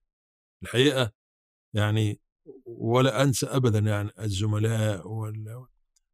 ك- كان الحقيقة النقل الرجوع من الأقاليم ونقل الأقاليم للقاهرة صعب شوية يعني. ولا يجوز إلا بالبدل ولا المهم الحقيقة آه كل كليه الحقيقة والزملاء وقسم المحاسبة والعميد رحبوا يعني. آه الحمد لله السمعة طيبة والعلاقات طيبة من فضل الله علينا يعني. ورجعت يعني في 24 ساعة. مم. ورجعت كده القاهرة. رجعت إيه؟ إلى موطني الأصل يعني. 2015 2015 بقيت حضرتك كده ماسك 2015 آه. أستاذ متفرغ في كلية تجارة بس كده. والمستشار المالي رئيس والمستشار جامعه المالي رئيس الجامعة. بس. 2013 آه آه آه رحت المشيخة عضو في اللجنة العليا لاوقاف الأزهر ده بالتوازي ده 2013 قرار أيوه آه. أيوه أيوه.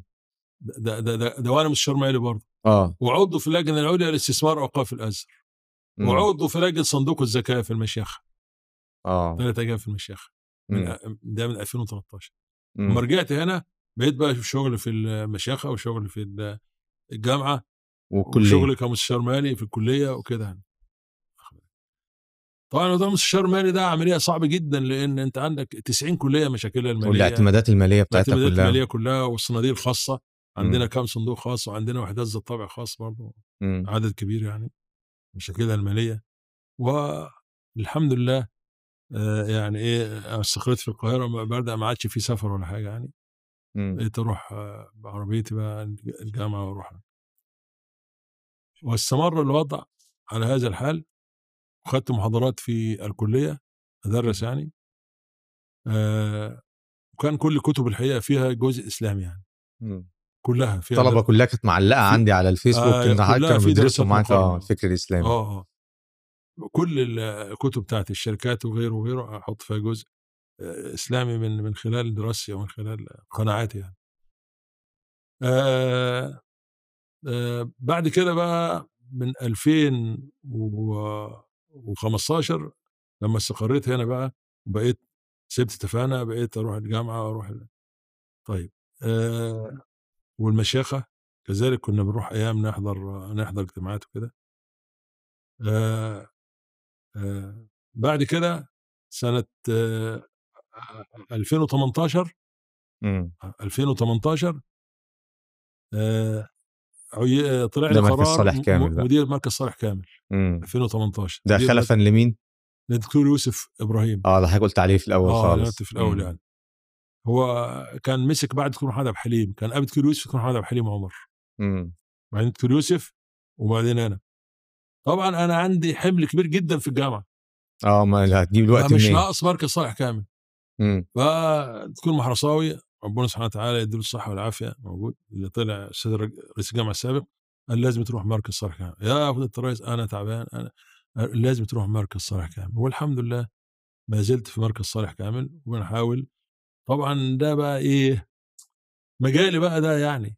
آه ده تخصصك مركز صالح كامل الاقتصاد الإسلامي. آه. مم. والحمد لله يعني حاولنا إن إحنا يعني نعمل دورات ونعمل ندوات ونعمل محاضرات ونعمل يعني نعيد النشاط بنحاول يعني ولا زلنا بنحاول في بعض العقبات كده بس لا زلنا بنحاول بقيت أنا بقى إيه أدرس في الكلية مم. وماسك مركز صالح كامل ماسك مستشار مالي رئيس الجامعة ومشيخت والمشيخ. والمناصب المنصب كل ده كنت شغال فيه مم. طبعا يعني هو عبء صعب يعني يعني عبء كبير ما, ما يقومش بيه ثلاثة أربعة الحقيقة يعني و... و... بس أنا بقى يعني آه حضرتك أصلا أخ- بت- بتبدأ يومك من إمتى أصلا يا دكتور كده؟ كان من بعد الفجر؟ لا والله أنا غالبا يعني الحمد لله أقوم قبل الفجر شوية كده وبعدين أصلي الفجر وبعدين ربما أنام ساعة كده أو أو ما أنامش يعني. مم. بس الح... بس بس بس أنا عندي حياتي كلها شغل. مم. لا أعرف غير العمل. بس. بس ال- بتنام بدري بقى. الصلاة والم... بنام بدري الحمد لله. الصلاة وال... وصلاتنا والمسجد و... و- وأمورنا المعاشية الدنيوية. مم. أخبار حياتك شغل يمين شغل شمال. نكتسب بيه يعني معايش الحياة. آه، وبس كده. إنما ما فيش حاجة تاني خالص نهائي بقى. لا. في يمين ولا في شمال ولا في فسح ولا في نوادي ولا في نوادي مشتركين اللي فيها بتاع عمري ما دخلتها. أنا ما عنديش وقت. لا لا. هي متعتي في البحث والكتب. ربنا يبارك فيك. يعني أنا أجد متعة كبيرة جدا في في الكتب والبحث العلمي يعني. في ناس ممكن تقول ده حياة معقدة يا دكتور أو حياة روتينية لا, قوي. لا ما أنا اللي حاسس بيها هم آه يعني أنت ممكن نقول دي هوايتك في, في أصلا. ناس كتير حتى مم. حتى قرايبي حتى يشفقوا عليا يعني. أنت ما بتخرجش يا عم تطلع كده تهوي شوية وتطلع شوية. يا أخوانا أنا مبسوط كده. اطلع البحر شوية اطلع. أنا مستريح كده. آه، أنا أنا أنا أنا مزاجي بيجي على كده.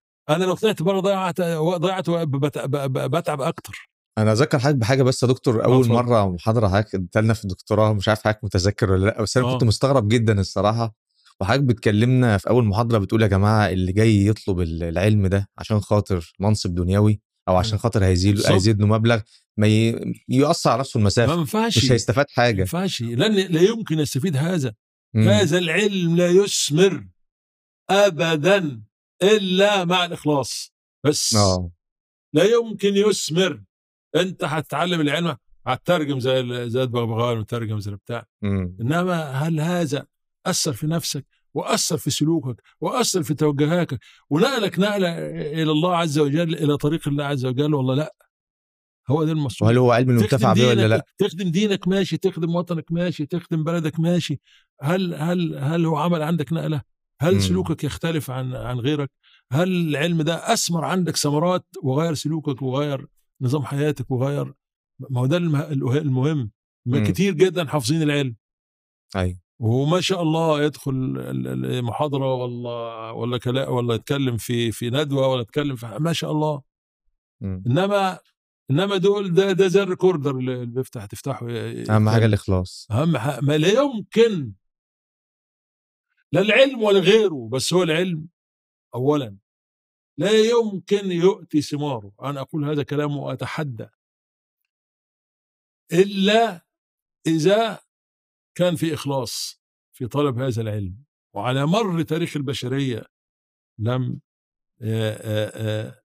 يصلح العلم ولا يثمر العلم إلا بإخلاص. ادرس تاريخ العلماء القدامى والباحثين و و و والكلام ده كله. ادرس. تجد إن من أثمر عنده العلم كان سببه كان سببه الإخلاص. العلم حقق لك مناصب ماشي. ويحقق لك فلوس ماشي ماشي ماشي ماشي. إنما مش هو ده هدفنا إحنا بقى. صح. الحاجات دي جاء جاءت فهي سنويه تيجي. إنما إحنا من غيرها مش مشكلة.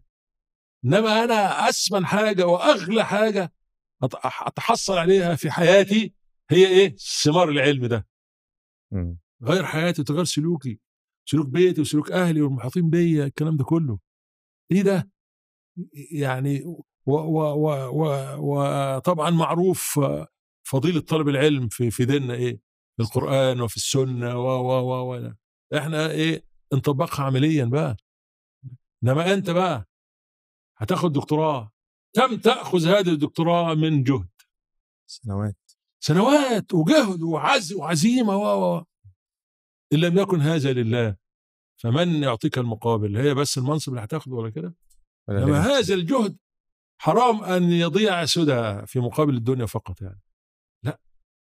أنت خدت الدنيا ماشي ما خدتهاش ماشي إنما أنت استفدت من هذا العلم.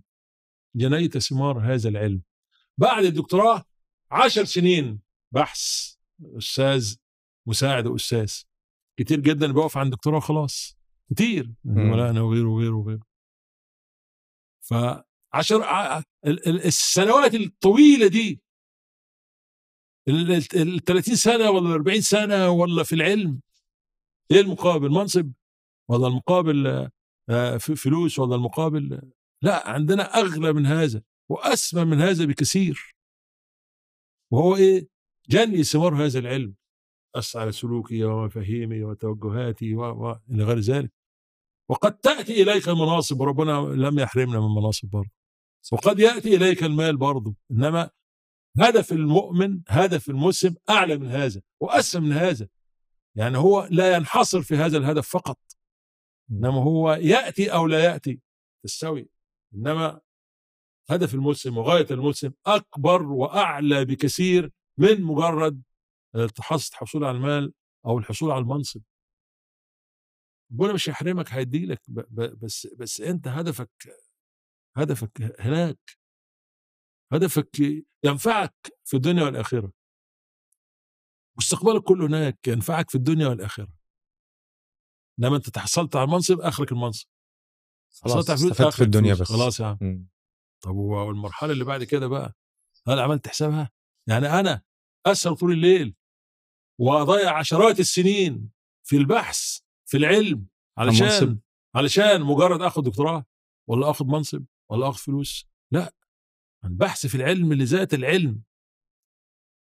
ونمي نفسي و... و... وأتقرب بهذا العلم إلى الله واجني ثمار هذا العلم العظيمة العظيمة التي لا يعادلها في الدنيا كلها أي مقابل. تحصيل تحصيل هذا العلم. آه، آه، ف- ده هدف هدف المسلم ده هدف المسلم أنت إحنا هل وجدنا نحن المسلمين إحنا نحن أصحاب رسالة لمجرد منصب ولمجرد دكتوراه ولمجرد فلوس ولمجرد لا مش كده. طب دكتور أنا عايز أنا عايز أقف بس وقفه عند مركز صالح كامل للاقتصاد الإسلامي آه. لأن في ناس كتيره أصلا مش عارفة يعني إيه مركز صالح للاقتصاد الإسلامي وإيه هي الأهداف اللي بيقدمها. وإن إزاي الناس الطلبة أو الباحثين أو المشاهدين إن هم يستفادوا من مركز صالح كامل؟ هي مركز صالح كامل ده أنشئ من أواخر السبعينيات. حاليا يعني هو آه، أكثر من 40 عاما الآن. من أواخر السبعينات هو موجود في مكانه في جامعة الأزهر. آه لا آه بس كان الأول في كلية تجارة في الدراسة. آه كان في الدراسة غرفه في كلية تجارة في الدراسة. مم. آه وبعدين الشيخ صالح كامل رحمه الله اللي هو راجل الأعمال السعودي يعني الله عليه. يعني وهو من أهل الخير الحقيقة حضرتك قابلته يا دكتور طبعا ما مم. يعني قابلته باعتباري متخصص وباعتباري مدير المركز وهو كان له عناية خاصة بالمركز يعني يسأل مم. على أحواله ويزورنا ومشاكلنا وكل حاجة آه وكان يدعونا كل سنة في ندوة البركة يعني آه اللي هي بتاعت آه جده. آه مم. وكان يحجز لنا في أفخر الفنادق وكان يعزمنا في بيته كمان يعني. إن شاء الله هو. مهتم بالمنتدى جدا آه آه, مم. آه حضرت معاه يعني وكان يتحمل كل تكاليفنا الحقيقة يعني آه فهذا المركز هو كان من رجال الأعمال طبعا فهو آه تحسس من موضوع الربا وموضوع ال- مم. آه البنوك وكده يعني وبعدين آه من من اهتمامه بهذا الموضوع فأنشأ المركز الأول كان في, في الكلية يعني مم. ب- بإيحاء كان مع الشيخ الشعراوي كان أيامها العميد دكتور عزت الشيخ غرفة كده وضبوها الحقيقة وصرف عليها وكانت هي المقر آه أنشأ لهدف إيه بقى؟ آه إيه الهدف من المركز آه. آه دراسة ال- الفكر الاقتصادي بصفة عامة والفكر ال- والفكر ال- الاقتصادي الإسلامي بصفة خاصة والمعاملات وبالذات ضوابط المعاملات في الفكر الإسلامي والبنوك الإسلامية بما, يدخل فيها البنوك الإسلامية والشركات الفكر الإسلامي هذا يعني هدف الرئيسي لهذا المركز هو الاهتمام بالبحث أو البحوث في هذا المجال. ل لصياغه أو إظهار ما فكر اسلامي من درر في هذا المجال ضوابط الشرعية في الاستثمار الضوابط الشرعية في الشركات الضوابط الشرعية في ال- الاقتصاد و- و- وكل الكلام ده كله هو آه كان الهدف من إنشاء المركز يعني يبقى هنا مؤسسة علمية قائمة بذاتها لخدمة تخصص الفكر التجاري بس هي الإسلامي. مش تابعه لجامعة الأزهر من أقول لك بقى مم. وأنشأ هذا المركز مبالغ ضخمة تبرعا لجامعة الأزهر مم. وداخل حرم الجامعة وهو حاليا يعني آه، يندرج تحت الوحدات ذات الطابع الخاص في الجامعة، الجامعة فيها وحدات ذات الطابع الخاص عدد كبير. وحدات ذات طابع خاص. زي مركز الحاسب الآلي زي مركز القلب زي مركز الفطريات زي وحدات ذات طابع خاص كده. ومركز الشيخ غير زايد. الكليات. ومركز الشيخ زايد. ومر- ومركز الشيخ زايد بس. الشيخ زايد تبع رابطة خريج رابطة خريج الأزهر مش تبع آه. آه، مركز سالم مركز صحكام وحدة ذات طابع خاص. مم. ده كان الهدف الأساسي لإنشاء هذا المركز. هو صاحب الفكرة كان الشيخ الشعراوي وهو كان الشيخ الشعراوي كان الشيخ. الشعراوي يعرفه من ف فخروجا من مأزق ال- ال- المعاملات الحديثة التي آه، فيها اللي هي فيها شبهة ربا. فهو لم يبتعد بنفسه فقط عن المعاملات التي فيها شبهة ربا ولكنه أراد أن يؤسس معهد علمي ينظر في هذا المجال. ويعلم الناس آه، كمان ويعلم الناس ويشرع للبنوك الإسلامية والمؤسسات الماليه الإسلامية وهكذا يعني. وحتى كان مخصص جوائز لمن يعمل في الفكر الإسلامي معروف طبعا جايزة آه. مركز صالح كامل للاقتصاد الله. الإسلامي بحوث آه، ماجستير ودكتوراه في مجال الفكر الإسلامي. الباحث يحصل على المكافأة والمشرفين عليه يحصلوا على المكافأة. وطباعة الكتب والدراسات العلمية. والدراسات مم. كل ده ما هو كل بقى جميع الأساليب والوسائل التي تحقق الهدف. كل ده بيصرف عليه من كل. ده أنا أقول لك كل كل ده. هو خصص وديعة زمان من أول إنشاء المركز عائدها يصرف على جزء من أنشطة المركز طبعا لا يكفي يعني. مم. والوديعة عائد الوديعة. بس بس أنشطة المركز في مقابل رمزي في عندنا غرف وقاعات بتؤجر تحقق بعض الإيراد في عندنا دورات بناخد فيها أجر رمزي مقابل رمزي ممكن تحقق بعض ال- الإيراد في بعض البروتوكولات مع جهات آه، بنتعامل معها يعني ممكن تحقق بعض بعض الإيراد وهكذا يعني بس كل في النهاية ده يصب فين؟ في خدمة الفكر عليه التجاري الإسلامي وسلم. مم. اقتصاد ومحاسبة إدارة أي شيء حتى هو أنشأ على غرار هذا المركز أنشأ على غراره آه، آه، مركز زيه في جدة تبع مم. جامعة الملك عبد العزيز أيوه. اسمه مركز الاقتصاد الإسلامي. مم. ف ف فبرضه آه، ده هو هدف. وما زال هذا المركز شوف بقى أكثر من 40 عاما ويعمل في مجال هذا التخصص تعاقب عليه الحقيقة فطاحل الأساتذة. و- وهو طبعا من ال- في ال- في نصوص اللائحة بتاعته طبعا هو في مجلس إدارة كان في عضو مدى الح- مدى الحياة الشيخ صالح الله يرحمه والشيخ محمد متولي الشعراوي رحمة الله عليه رحمة الله عليه دكتور بايز حجازي اللي كان رئيس الوزراء طبعا أنا. قابلته قابلته أنا. مرة واحدة بس في آه حياتي هو ناقشني في الدكتوراه على فكرة يعني. رحمة الله على فكرة من ضمن الأسئلة كنت حضرتك حضرتك اتكلم معاك فيها آه. هل قابلت دكتور عبد العزيز حجازي آه،. وتعاملت معاه؟ آه طبعا تعاملت معاه. ده هو كان مش مناقشني في رسالة الدكتوراه وكان رئيس الوزراء ساعتها ولا كان كان كان خارج من رئاسة الوزراء. آه. آه، فهذا هذا المركز تعاقب عليه يعني آه، أول واحد آه، كان آه، مسك هذا المركز. كان آه، أذكر دكتور آه، آه، جعفر دكتور عزت الشيخ مم. اللي هو. كان بصفة عميد كلية التجارة وفي أيوة. لائحه هذا المركز كان مدير المركز هو عميد كلية التجارة بصفته يعني حتى لو تغير العمداء هو برضه يمثل.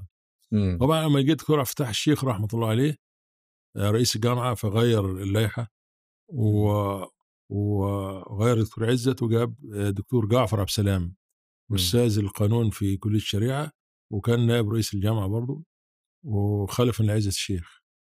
مم. قعد برضه آه، إلى أن آه، تغير رئيس الجامعة وجاء الدكتور أحمد عمر هاشم. مم. فاستبدل الدكتور جعفر عبد السلام بالدكتور آه، محمد عبد الحليم. محمد عبد الحليم عمر. آه. رحمة الله عليه. رحمة الله عليه. و آه، عندما جاء تغير رئيس الجامعة أحمد عمر جاء الدكتور الطيب كل واحد جاب له واحد مم. المركز يعني. راح جاب دكتور يوسف. واخد بالك؟ آه, دكتور يوسف إبراهيم. آه. مم. طبعا في خلفيات مش لازم الكلام عنها دي بيجي إزاي ودي بيجي إزاي المهم آه. وبعدين بقى جه دكتور المحرصاوي دكتور يوسف دكتور يوسف الحقيقة هو هو ما حدش مشاه يعني الحقيقة يعني كان راجل فاضل يعني. آه، يمكن كل الرؤساء السابقين كانوا يستبدلوا يمشوا واحد ويجيبوا واحد. آه، آه، آه، إنما إنما حياه يوسف هو اللي اعتذر أو أبدى اعتذاره يعني لأن كان في مشكلة في اللائحة مم. آه، بتاعة المركز يعني وتعيينه فالمهم هو اعتذر يعني الحقيقة يعني كان راجل خلوق يعني فطبعا إيه الدكتور محرصاوي ما لقاش اللي أنا يعني وجابني بقى قال راح مطلع قرار من غير ما أعرف الحقيقة يعني. ربنا يبارك في حضرتك. هو عرض علي قلت له يا دكتور معلش هستخير ومعلش أنا كفاية عبء الجامعة وكده يعني. ف آه، قال لأ بعدين. قلت له طب اديني فرصة استخير كده. جيت ثاني يوم لقيته مجهز القرار وقال روح آه، شكل مجلس إدارة. خلاص خد مم. يا عم طب قال لا يمكن. هو خلاص كده. فهذا برضو من فضل الله وثقة يعني آه، كن م- آه، رؤسائك والله زملائك يثقوا فيك. فهذا يعني فضل من الله سبحانه وتعالى يعني. طب ما هي الحمد لله يعني جامعة فيها من هو أفضل مني وفيها أساتذة كسر وفيها قمم يعني. واخد بالك؟ فليه نجيب ده ويجيب ده هو يعني يعني يعني أنا بعتبرها هو آه، تكليف وليس تشريف يعني. ربنا يحفظك آه أن نخدم في الجامعة ونخدم في العلم. ونخدم وأخدم في مجال تخصصي يعني. يعني. هل يا دكتور دكتور حسين حمد حسان كان ليك علاقة بيه ب- في الجانب الاقتصادي آه، الإسلامي؟ لا, لا هو هو كان لي علاقة بيه آه، كنت في بحوث وقراءاته يعني بس يعني أنا ما بقابلته آه شخصيا يعني. آه إنما شخصيا إنما الحقيقة آه كان بيتعامل مع المركز آه،. آه، في ف- كنت أنا في فترة الإعارة يعني.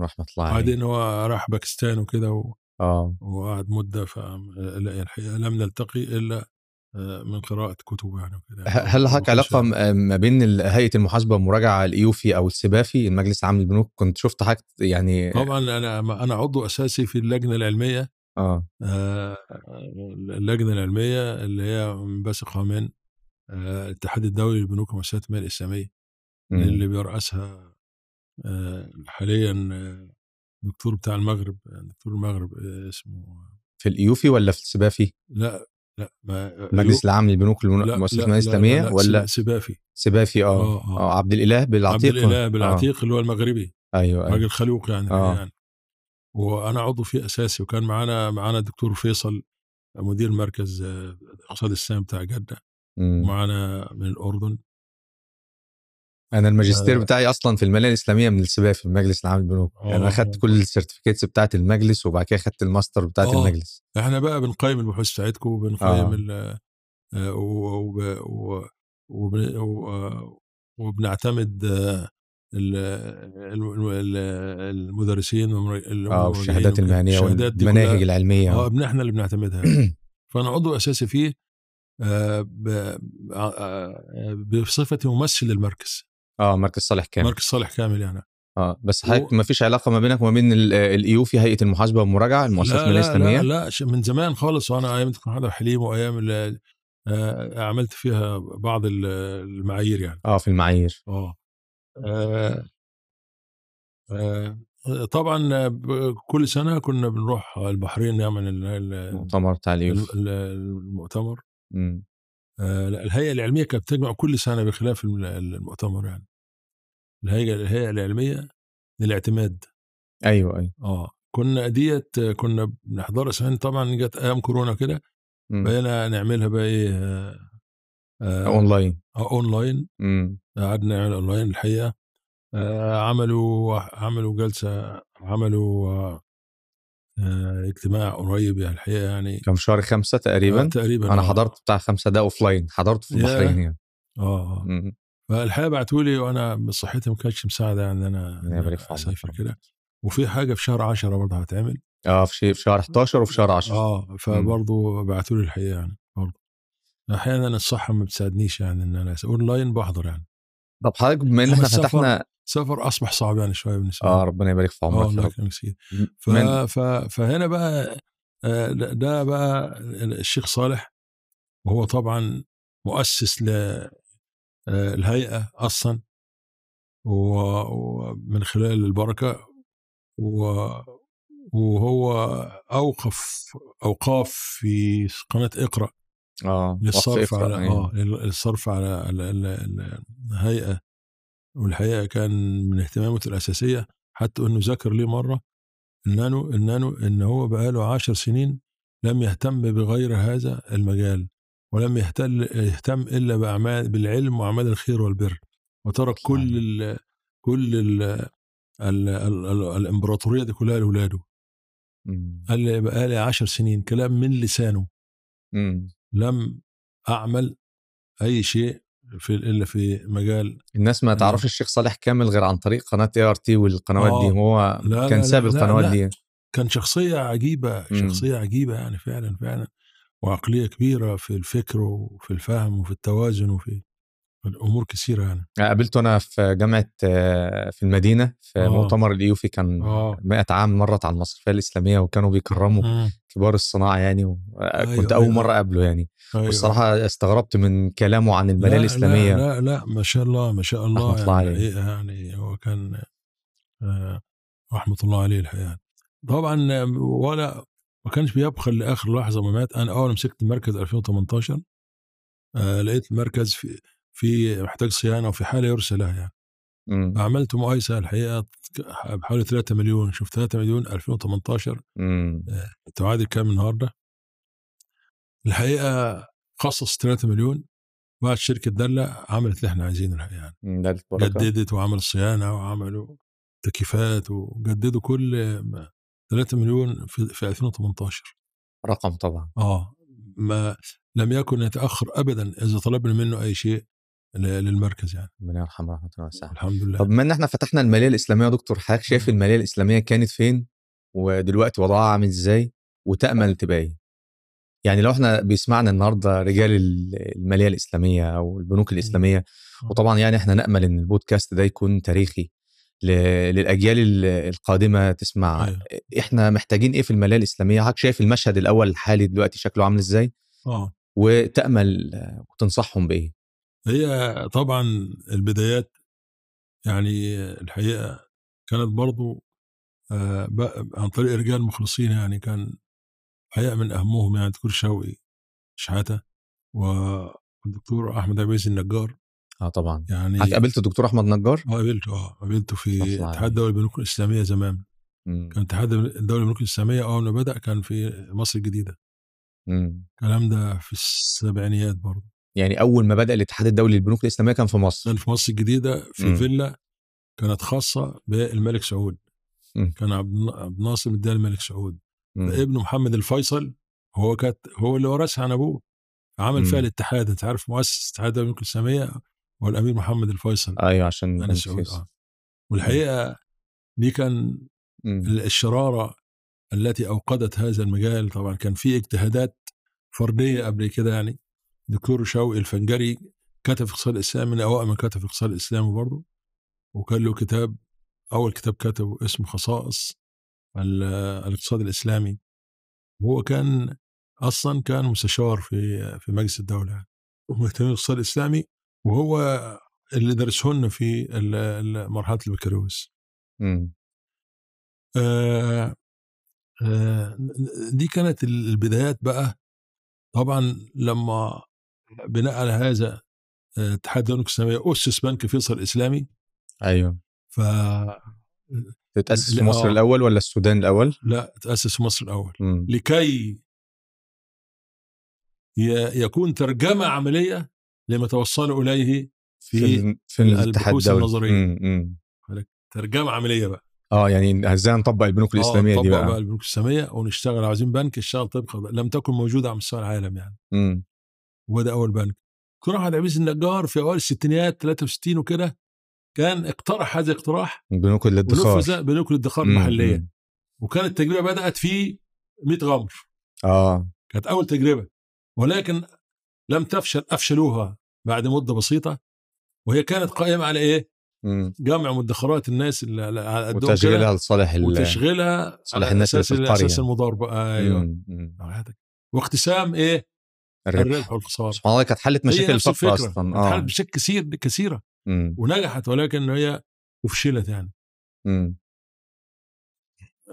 يعني ل- لأسباب يعني آه بعد كده بقى إيه التجربة بدأت لما الرئيس السادات رحمة الله عليه يعني إيه ت- تتبنى هذه الفكرة يعني. مم. وكان آه، يعني تبنى هذا التوجه الحقيقة. يعني كان موافق على إنشاء آه، بنك آه، بنك فيصل, فيصل. آه آه. الاتحاد الدولي للبنوك الإسلامية قام بدور كبير جدا جدا جدا. لأنه كان يستقطب الباحثين في هذا المجال من كل مكان. مم. كنا نذهب إليه. و... و... وكل المتخصصين كانوا شغالين فيه. سنة كام يا دكتور الكلام ده؟ معلش. الكلام ده يعني آه، بالنسبة هو بدأ طبعا مع بداية آه، بعد مؤسس بنك فيصل آه، في الثمانينات مثلا؟ في لا في أواخر التس- السبعينات. أواخر السبعينات. آه بعد كده هذا ال- الاتحاد بقى اتحاد دول البنوك الإسلامية مم. آه، لا أذكر البنك اللي اتعمل بعد كده بنك أعتقد بنك دبي الاسلامي دبي الإسلامي آه واخد بالك آه. آه، سعيد لوتي آه، و... وب- وب- آه، تجربة وب- بنك آه، دبي. وبدأت بعض البنوك مم. الإسلامية. فعملوا الاتحاد الدولي للبنوك الإسلامية الحقيقة كان له دور كبير جدا لأنه كان بيطبع في مطابع وكان يت... كان يتهافت على دراسة كل كل بحث ولا كل فكر في يخدم المصرفية الإسلامية مم.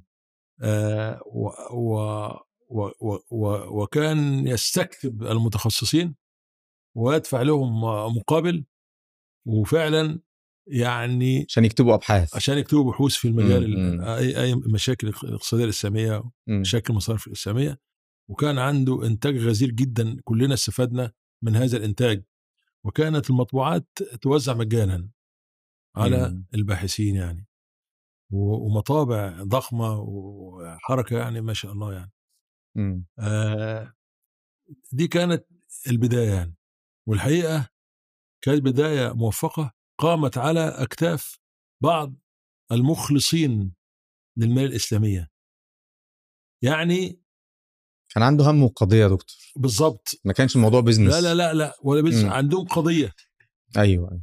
قضية وهي إيجاد بدائل للمعاملات منضبطة. مع مم. الشرع الإسلامي مم. في أي مجال من المجالات دي كان الهدف الأساسي الأسمى في المالية الإسلامية إيجاد ضوابط ومخارج من المآزق اللي يقع فيها أو الشبهات اللي يقع فيها المسلم يعني. بالنسبة للاستثمار في في في استثمار المال وقواعد الشرعية و يعني آه، يعني هو ومقتنعين بالفكرة وأصحاب فكر ويضحوا بأموالهم ويضحوا بوقتهم ويضحوا في سبيل هذه الفكرة مم. وينفقوا بمزق الأمير محمد الفيصل والملك فيصل طبعا. أنا قابلت كان- محمد الفيصل في برضه في المدينة كان في 100 ياه. عام. آه قابلته آه. في المدينة وكان سنه ساعتها 93 سنة تقريبا. مم. هو أنا في المؤتمر ده قابلت الكبار كلهم الصراحة دكتور طبعا أكيد آه. آه وقابلت دكتور محمد عبد الحليم عمر كان آه كان. سنة كام كان آه ممكن 2012 2013 آه في الوقت ده. آه. يعني قريب من الوقت ده. وقابلت في الد- شيخ الفيصل ش- شيخ محمد فيصل. الفيصل آه كان موجود هناك واتكلم عن المال الإسلامية وسبحان الله كان سنه ساعتها 93 سنة. ما شاء الله رحمة الله عليه. توفي بعدها هو. آه، ودكتور حسين حامد حسان قابلته هناك برضه. أيوه هو من الرو... هو من الرواد يعني. ف ف بعد كده الحقيقة بدأت بقى بدأ تنتشر المال الإسلامية بدات تنتشر مم. في آه، جامعة الأزهر هي البداية الحقيقة. آه، لما الشيخ صالح آه، تم بهذا المجال وأنشأ مركز صالح كامل وتبنى البحوث في الفكر الاسلامي وأعد لها جوائز ومكافآت.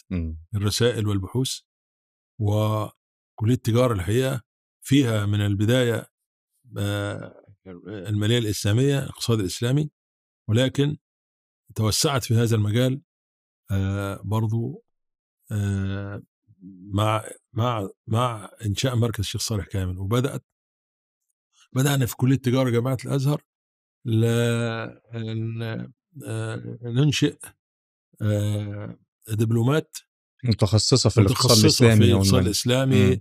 والمحاسبه في الإسلام مراجعه في الإسلام والمصارف عندنا دبلوم مصارف إسلامية ودبلوم مراجعه في الإسلام ودبلوم محاسبة في الإسلام موجودة يا دكتور الإسلامي موجودة دلوقتي حتى الآن. آه لأن الطلبة بتسأل يعني آه موجودة مم. حتى الآن ولكن آه، يمكن الإقبال قل عليها شوية وإحنا لا نفتح لا نفتتح دبلوم إلا بعدد معين من الطلبة. إحنا بنعمل لها تسويق أهو. آه.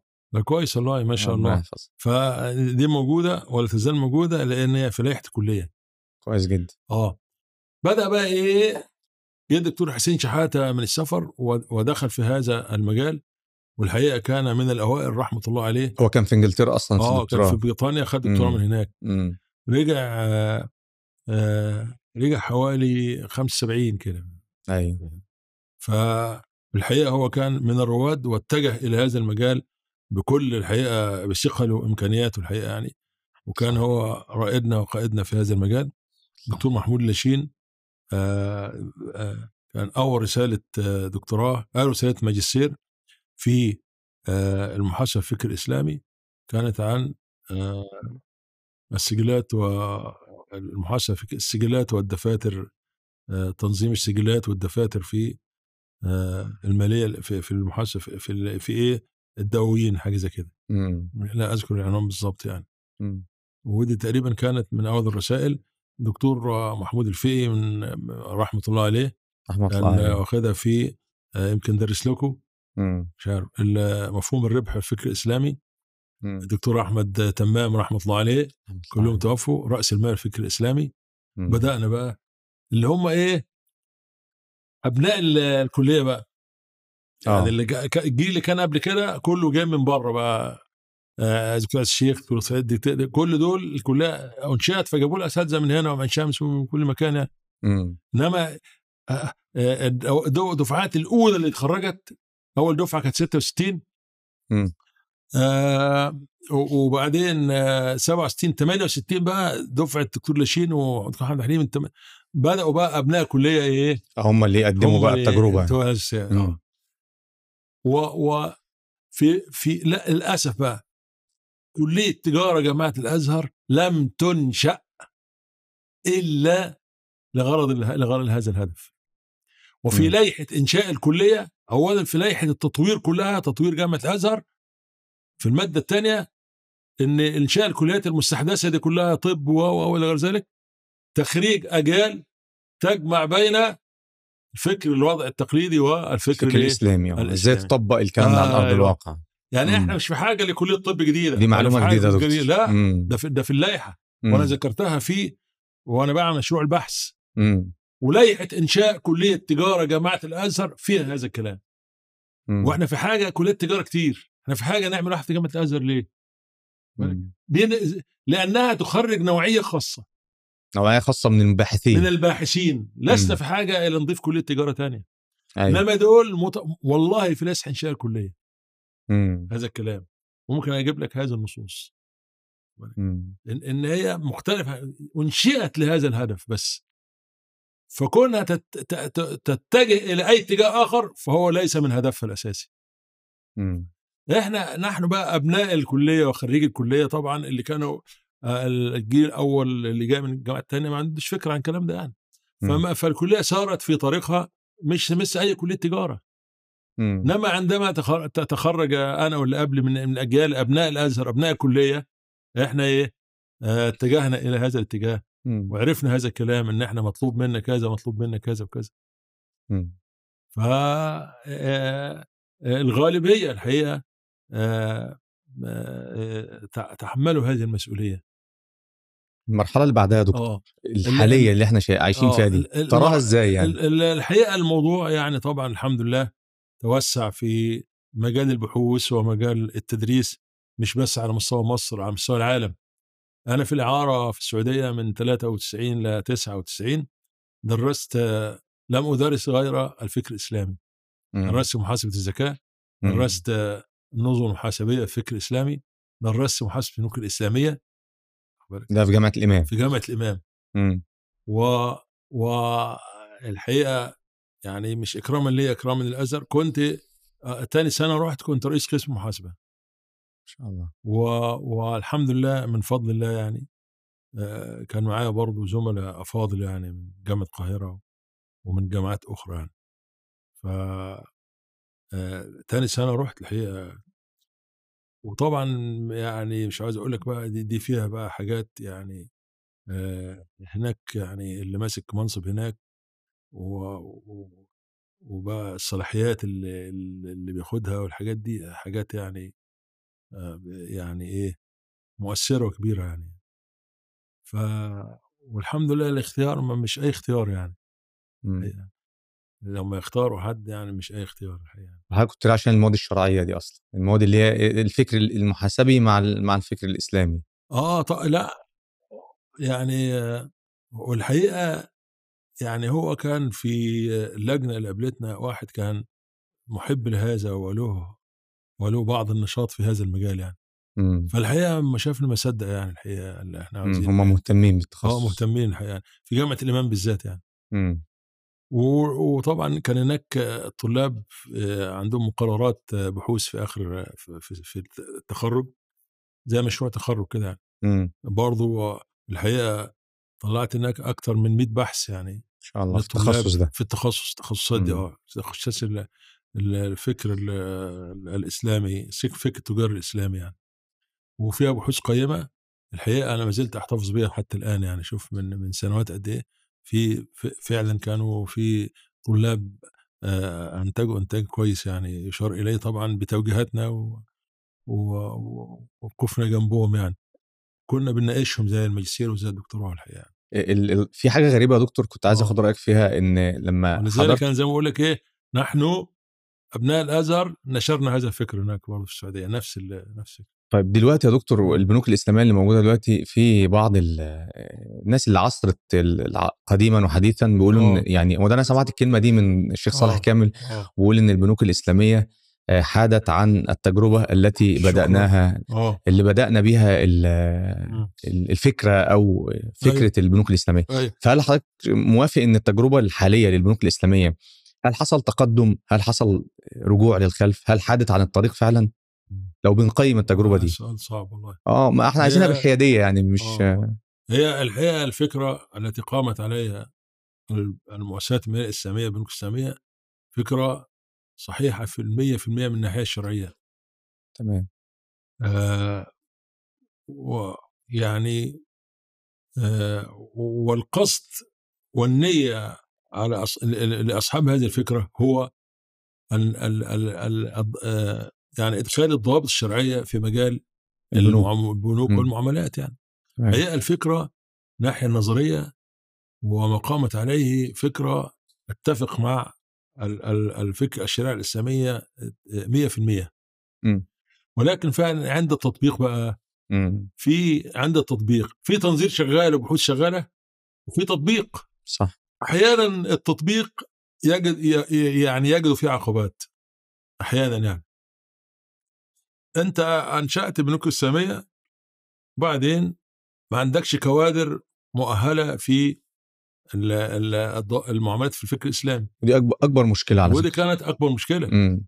فأنت نقلت ليها موظفين من البنوك. عنده خلفية, خلفية- تقليدية. خلفية لا عنده أساسا علم بالفكر الإسلامي ولا عنده أساسا قناعة الغالبية بالظبط لا-. بعضهم لديهم قناعه غالبيتهم ما عندهمش قناعة هو. متنقل بمرتب أكبر بحاجة أكبر ب... ب... ب... ما عندوش نفس الهم والقضية اللي كانت لا، لا، لا. شئت من أجلها لا لا لا الاسلاميه وده كنا بنقوله زمان ضروري يعني ما حدش تعين إلا بعد تمحيص وبعد وقت عاوزين رجال يشتغلوا عندهم قناعة بالفكرة مم. مش واحد بيشتغل هو كان جيته عشان يشتغل هو من هنا لهنا وخلاص على كده هو مش عارف حاجة عن الموضوع أساسا.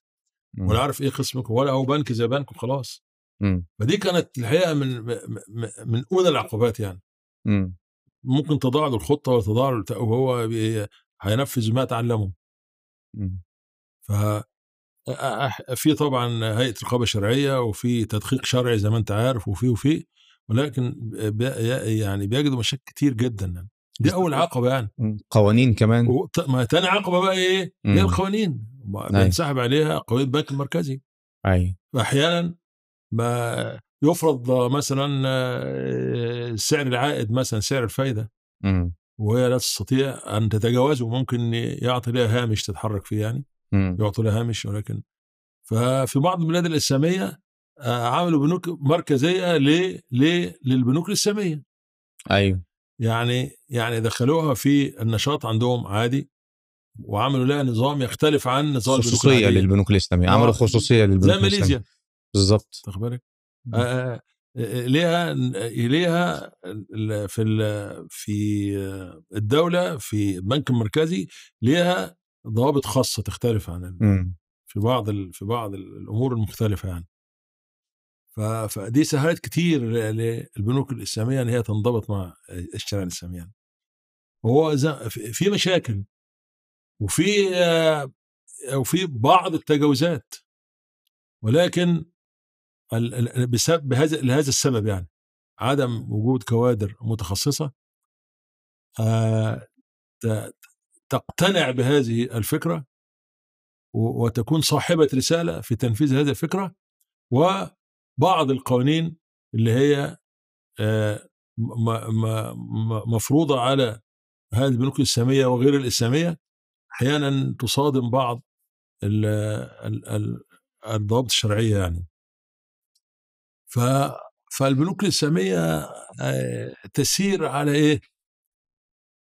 مش عايز أقول يعني يعني بتحاول يعني آه، تسير على مش عارف يعني أقول إيه تسير على القوانين اللي موجوده و... أيوه وتتماشى معاها. أيوه تحاول. آه، تجمع بين آه، تنفيذ القوانين المفروضة والشريعه الإسلامية والضوابط الشرعية مش بقدر الإمكان بس بقى. ممكن نقول إن هي ماشية بقدر الإمكان وفي أنا بقول لك تقدم بقدر الإمكان وفي تقدم آه أما الفكرة فهي فكرة صحيحة 100% مم. ال- ال- ال- ال- ال- الم- المشاكل في التطبيق آه، لا تلغي البنوك الاسلاميه ولا تقلل من قدرها ولكن نحاول ما إصلاحها ومع مرور الوقت والزمن إن شاء الله ممكن ت... وده دور آه، الطلبة والباحثين بالظبط كده. مع تقدم البحث العلمي ومع تطور بعض المجتمعات زي ما إحنا بنقول إن بعض المجتمعات وضعت للبنوك الإسلامية ل... ل... ل... ل... آه، آه، قوانين خاصة خاصة. بيها. خاصة بيها تماما مم. ممكن تتكرر إن شاء الله في مكان تاني دولة تانية في في في في. املا في هذا يعني العقبات تجد البنوك الإسلامية وهذا لا يقلل من شأن الفكرة ولا يقلل من انضباطنا على الشريعة الإسلامية ولا يعني يجعل المتعاملين معها يتحرجون من التعامل معها. لأن لأن هي محاولات انضباط على الطريق الصحيح. كونها تجد عقبات وبنحاول نتفاداها.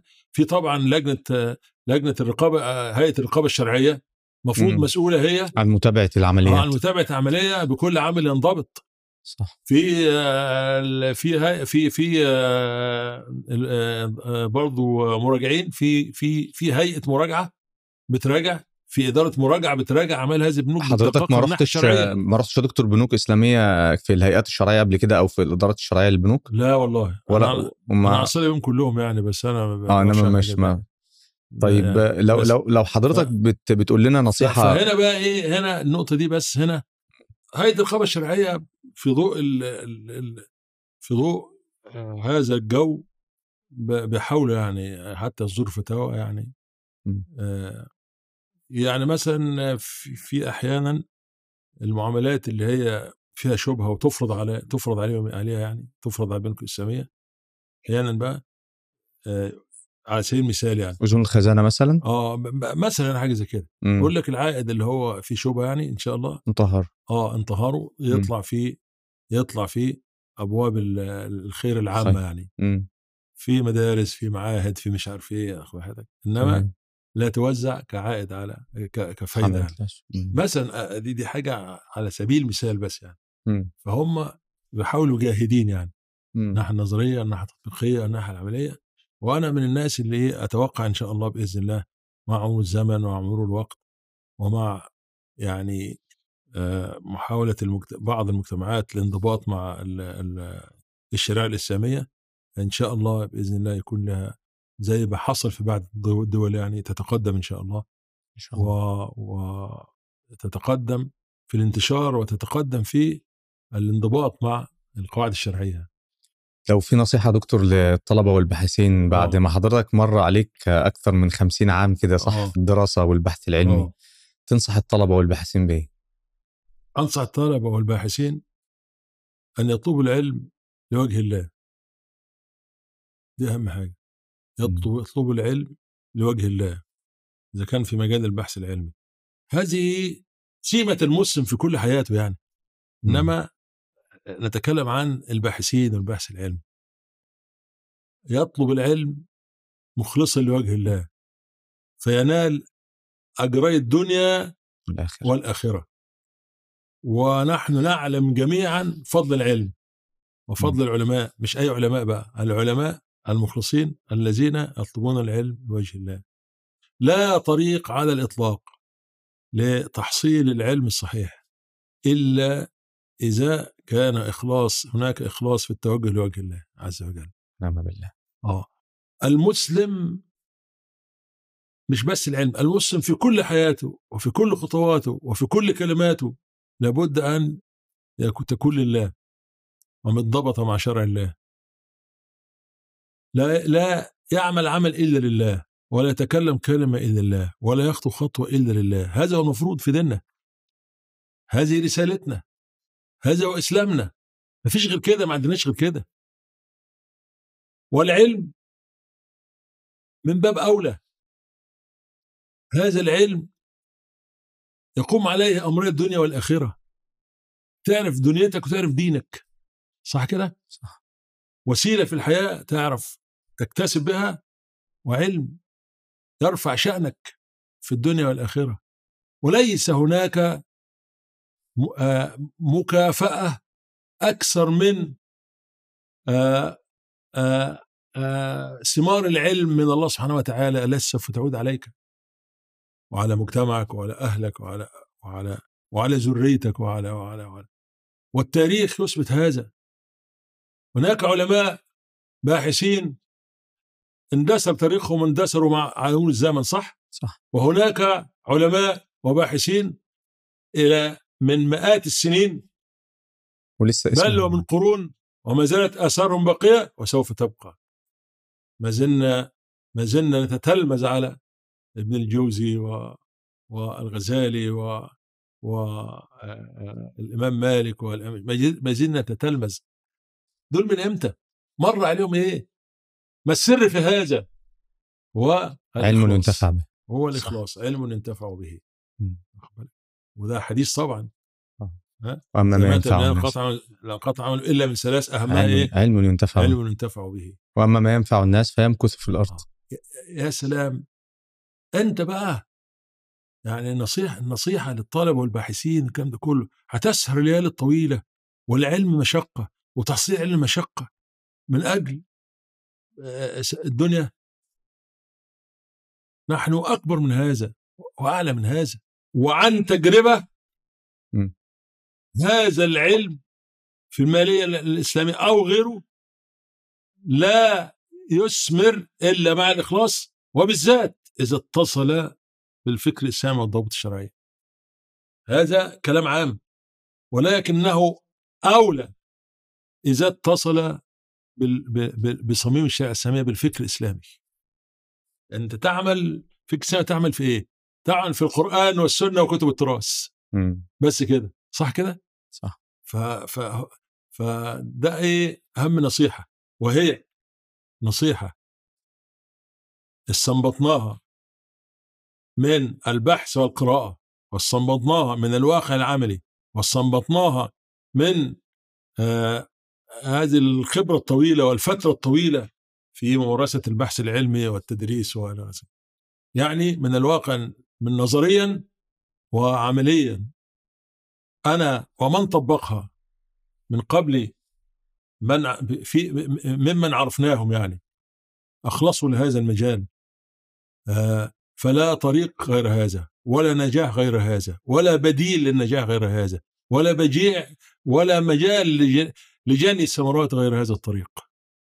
ربنا يبارك في حضرتك يا آه. دكتور. ف ف فليبحث كل عن طريقه طريق آخر. والله كلها طرق غير موصلة. أما طريق الإخلاص في كل شيء هو من باب أولى العلم.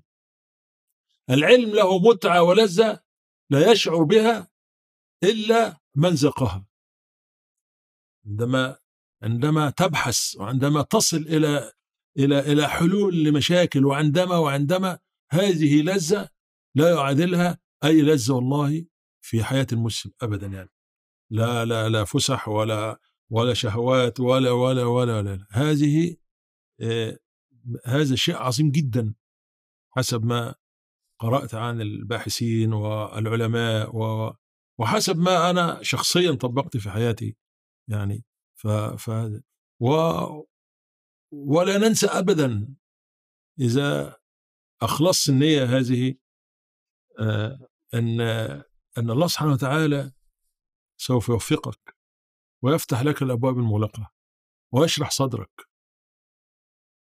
لما سئل الرسول صلى الله عليه وسلم عن الشرح في الحديث؟ عن الشرح في الحديث قال إيه؟ نور يقذفه الله في قلب العبد.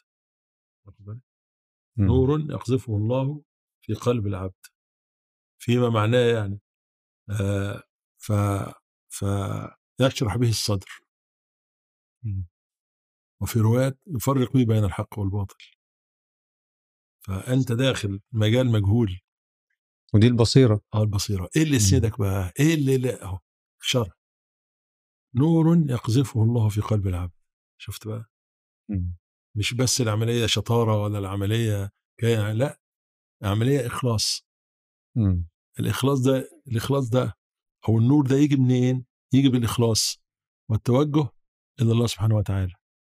بس. طيب أنت بقى بتشتغل لا في هنا بقى موجه وإذا كنت بعيد عن الله سبحانه وتعالى للدنيا وللمناصب ولكذا ولا في قائد ولا في إرشاد من الله سبحانه وتعالى. اللي هو هذا النور الهادي مم. يشرح به الله الصدر. فيوجه الإنسان بالتوجيه الذي يعود عليه بالمنفعة في الدنيا والآخرة. فالموضوع موضوع يحتاج إلى وقفات ويحتاج إلى تفكير ويحتاج ويحتاج أمور كثيرة جدا. أنت تدخل محاضرة بتدرس. أنا درست ليه كنت ادخل محاضرة بتدرس. أنت مش جايين تعلموا مم. وأنا واجب أعلمكم؟ أعلمكم؟ طيب إذا لم يخلص الباحث والتلميذ كيف كيف تكون الثمرة هنا وكيف يكون العائد وكيف يكون النتيجة؟ في أساتذة في تاريخك في حياتك كلها أثروا عندك ولا زالوا يؤثروا؟ صح. وفي آه، آه، تو- موجهين زي إيه؟ مروا عليك مرور الكرام. إنما هناك من ترك أثر في في نفسك. سلوكك وفي حياتك وفي نفسك. ولا زلت تذكره بخير. ما الفرق بين هذا وذاك؟ والله ليس هناك فرق. غير أن هذا يخلص لله في عمله. فربنا سبحانه وتعالى يجود عليه ويفتح عليه ويفهم عنه. أبنائه. حلوة ليه؟ حلوة يفهم عنه دي أيوه دكتور. يفهم عنه. مم. آه، آه، آه، أنت ما جلست إلا ل- للعلم. الله سبحانه وتعالى يعلم هذا من نفسه يعلم هذا هو الذي يعلمه. فالله سبحانه وتعالى هو يتولى. ربنا سبحانه وتعالى بيقول إيه؟ يعني كان ال- ال- ال- آه، اللهم افتح بيننا وبين قومنا بالحق. أنت خير الفاتحين. يعني فهنا ربنا سبحانه وتعالى هو بقى يتولى بقى هنا. أنت أخلصت والله سبحانه وتعالى يشرح. صدرك ويفهم عنك اللي قدامك ده من الإخلاص إن شاء الله آه، يعني إيه آه، سوف يتأثر بك يعني. آه، دكتور عايزين آه، كلمة لأهل بيتك وأولادك وزوجة حضرتك. آه. توجه لهم رسالة تقول لهم إيه؟ الحقيقة يعني أنا برضو الحمد لله يعني حاولت يعني أن ينشأوا نشأة على منهج الله وعلى دين الله. حاولت يعني من من من ال من كلهم في الأزهر؟ آه كان كان في منهم في الأزهر وفي خارج الأزهر يعني. بس يعني حاولت يعني إن شاء الله يعني تكون هناك ضوابط شرعية للأبناء والبيت والتربية والكلام ده. حاولت وفي بعض الفترات كان الزمن صعب يعني. آه بس إن شاء الله إحنا آه يعني حاولنا ولم يكن لنا أيضا هدف إلا رضا الله سبحانه وتعالى ولا. يعنينا أي شيء أي شيء آخر يعني. انفعوا ما ينفعوش يمشي ما يمشوش تسير الحياة كيف تسير. إحنا أصحاب رسالة منهجنا هو منهج الله عز وجل والله سبحانه وتعالى يتولى بقى الباقي. يتولى إصلاح شأن الأولاد يتولى طب كنت بتقول لي زوجة حضرتك تحملتك آه، لغاية الدكتوراه. طبعا هذا برضو من توفيق الله والله ومن اختيار الله عز وجل ان ربنا سبحانه وتعالى رزقني بزوجة صالحة. ربنا يبارك فيك. آه آه آه يعني التزمت بتعليم الإسلام والتوجيهات في حياتها وفي سلوكها التي ترضي الله عز وجل الحقيقة يعني. آه آه يعني لم تنازع في أي شيء يرضي الله سبحانه وتعالى. آه يعني وهي برضو ساعدتنا في أن ينشأ الأبناء على قيم الإسلام ولم تحملني أي مسؤولية إلى أن انتهيت من الدكتوراه. لم أعرف شيء عن الأولاد ولا دروسهم ولا ولا كانوا كلهم بالإجماع متفوقين. لغاية ما وصلت الدكتوراه. أحد ما خلص دكتوراه بعد خلص دكتوراه الحقيقة أنا قلت لها أنت مشكورة جزاك كفاية الله خيرا كده. آه كفاية عليك كده بقى مم. وأنا بقى مم. أتولى المسؤولية من 89 حتى الآن وهي لم ت... لم تتحمل خ... خ... آه، خارج البيت كانت هي في الداخل والخارج وكل شيء يعني. ربنا يبارك فيها الحمد لله والأبناء ربنا هداهم وما شاء الله ف آه، ده ده بالنسبة للبيت يعني وبرضه برضه هي هي نفس النظرية. أنت تتجوز لله وبتربي لله و و والى غير ذلك. وبتنفق على أهلك لله هنا بقى النية دي مهمة جدا يعني. الله سبحانه وتعالى هنا الثمرة الطيبة هتجدها في الأهل وتجدها في ال... في عندما ينشأ بيتك على منهج الله. بنحاول يعني في الظروف الصعبة دي بس إحنا بنحاول. تعلمهم الصلاة إذا كان يتعلموا الحجاب إذا كانوا بنات. إذا إذا إذا تعلمهم القيم والمبادئ والعيب والحرام والحلال الكلام ده هي دي رسالتنا الأساسية. ف, ف... يبارك ف... الله يكرمك سيدي. ف... ف... ف... دي الحقيقة بالنسبة للاسره طبعا آه كلهم تخرجوا واتجوزوا يعني. الله سبحانه وتعالى أكرمهم برضه آه برجال صالحين ولا زالوا يلتزمون بالمنهج. ولا زلت يعني أوجه لو في أي ملاحظات ولا أي شيء وده كان الحقيقة من من التوفيق من الله سبحانه وتعالى الذي أعانني على أن أتفرغ للعلم يعني لأن مشاغل الدنيا إذا طاعت الإنسان فتشغله عن العلم وتشغله عن أشياء كثيرة يعني مهمة يعني. إنما دي من الأسباب الحقيقة العوامل التي ساعدتني في التفرغ للعلم. ولا زلت أعشق العلم فقط والبحث. ليس لي أي هوايات ولا أي شيء في الدنيا غير العلم. ولا أتفسح إلا في العلم. ولا أستريح إلا في العلم. ولا نفسيتي تستريح إلا بالإنتاج والعلم. ربنا يبارك في واحد يقول لك يقول لك والله أنا أروح أتفسح في مكان فلاني وأغير جو وكده. يا سلام أنا بغير جو في العلم بستريح جدا. انت بتقرأ أو إزاي وبصعب على ناس كتير يقول لك يا أخي أنت بس مش عامل في نفسك ليه كده؟ يا أخي اطلع يوم كده يا أخي رحلة كده مش عارف إيه. يا أخي أنا مبسوط كده. اب أنا عايز أروح النادي أروح يا عم روح اخوانا نروح أنا مبسوط كده أنا عاوز أروح يمين عايز أروح شمال أنا أنا بس لو حصلت كلمة بس دي عندي بالدنيا وما فيها حصل علم. هو الموضوع كبير يا أستاذ باسم الموضوع الموضوع ده, ده جنة ونار. هناك بقى اللي بينسى نفسه في الدنيا اتخرج اتجوز يا ربي إيه نسي نفسه.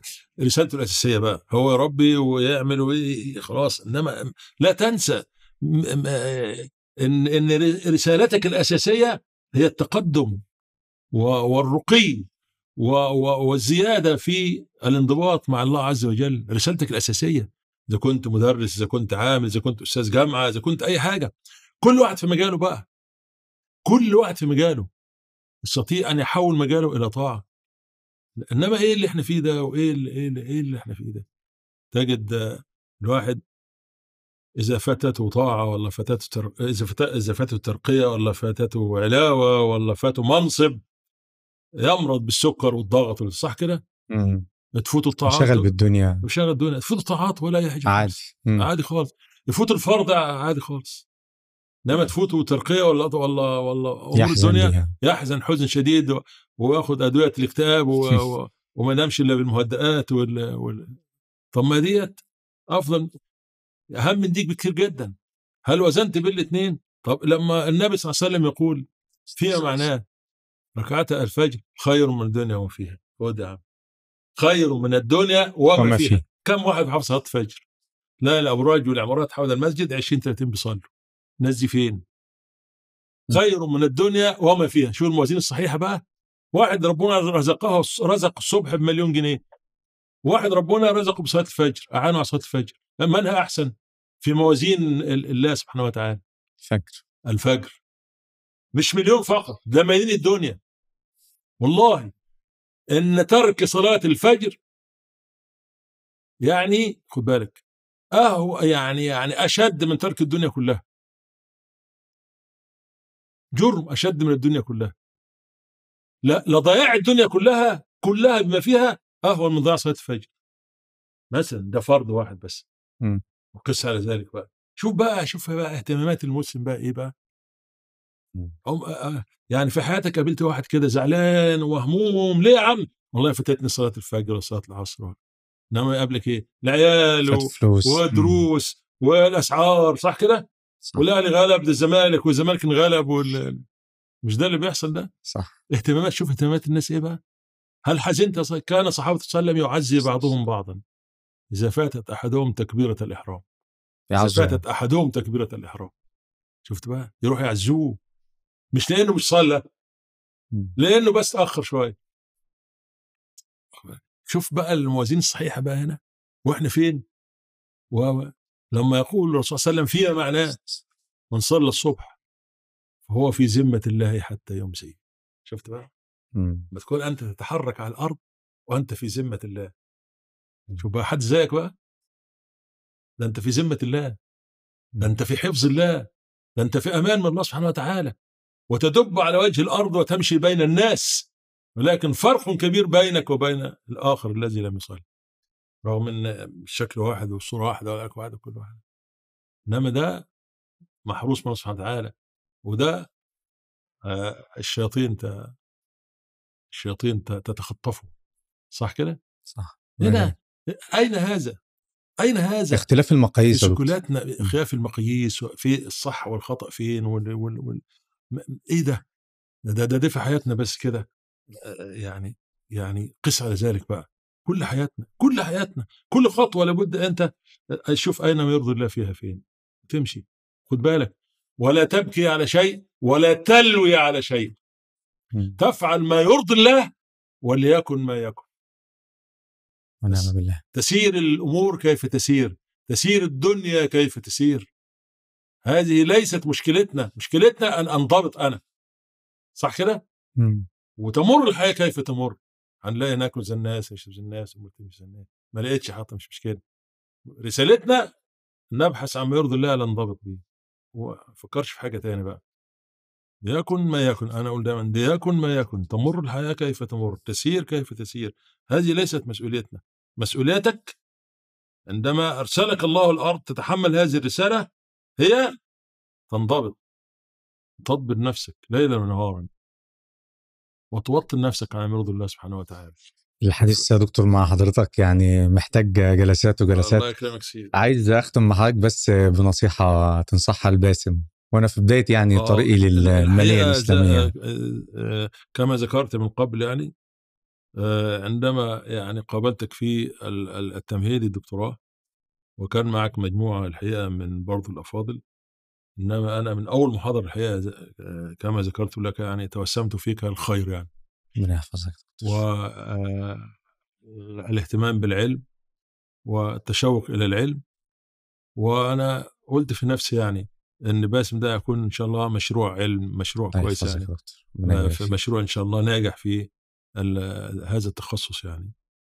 و و و وكما ذكرت أيضا إن إن كانت إجاباتك مميزة الحقيقة. الله يبارك فيك. درست دفعات قبلك وبعدك الحقيقة كانت يعني إجاباتك مميزة. آه، قليل آه، يعني في من درسوا معي قبلك وبعدك يعني. آه، قليل الحقيقة كان لديه هذا الاهتمام.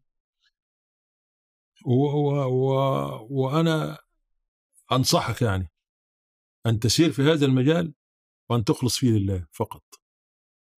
لا حبا في الظهور ولا حبا في المال ولا أي شيء من أعراض الدنيا. تأتي أو لا تأتي.